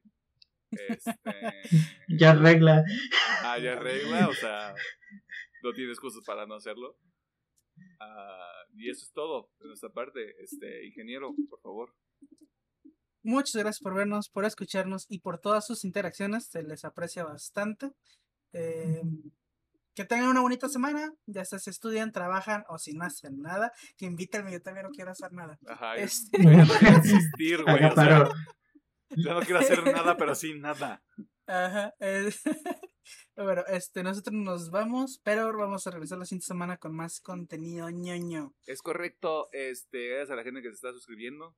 Eh, gracias a la gente que está pendiente en YouTube. Si usted escucha el programa en audio, sepa que yo le estimo mucho y que si usted me manda un mensaje a mis redes sociales que usted tendrá que encontrar por su propia cuenta, este, me puede cobrar una caguama. En México una caguama es una cerveza de un litro. Este, y si no toma cerveza, pues qué aburrido. Qué aburrida y qué aburrido. Aburrido. Aburrido. No lo sé, Bob Esponja. Arruinaría nuestro estilo. Estilo. Dicho todo eso, bye.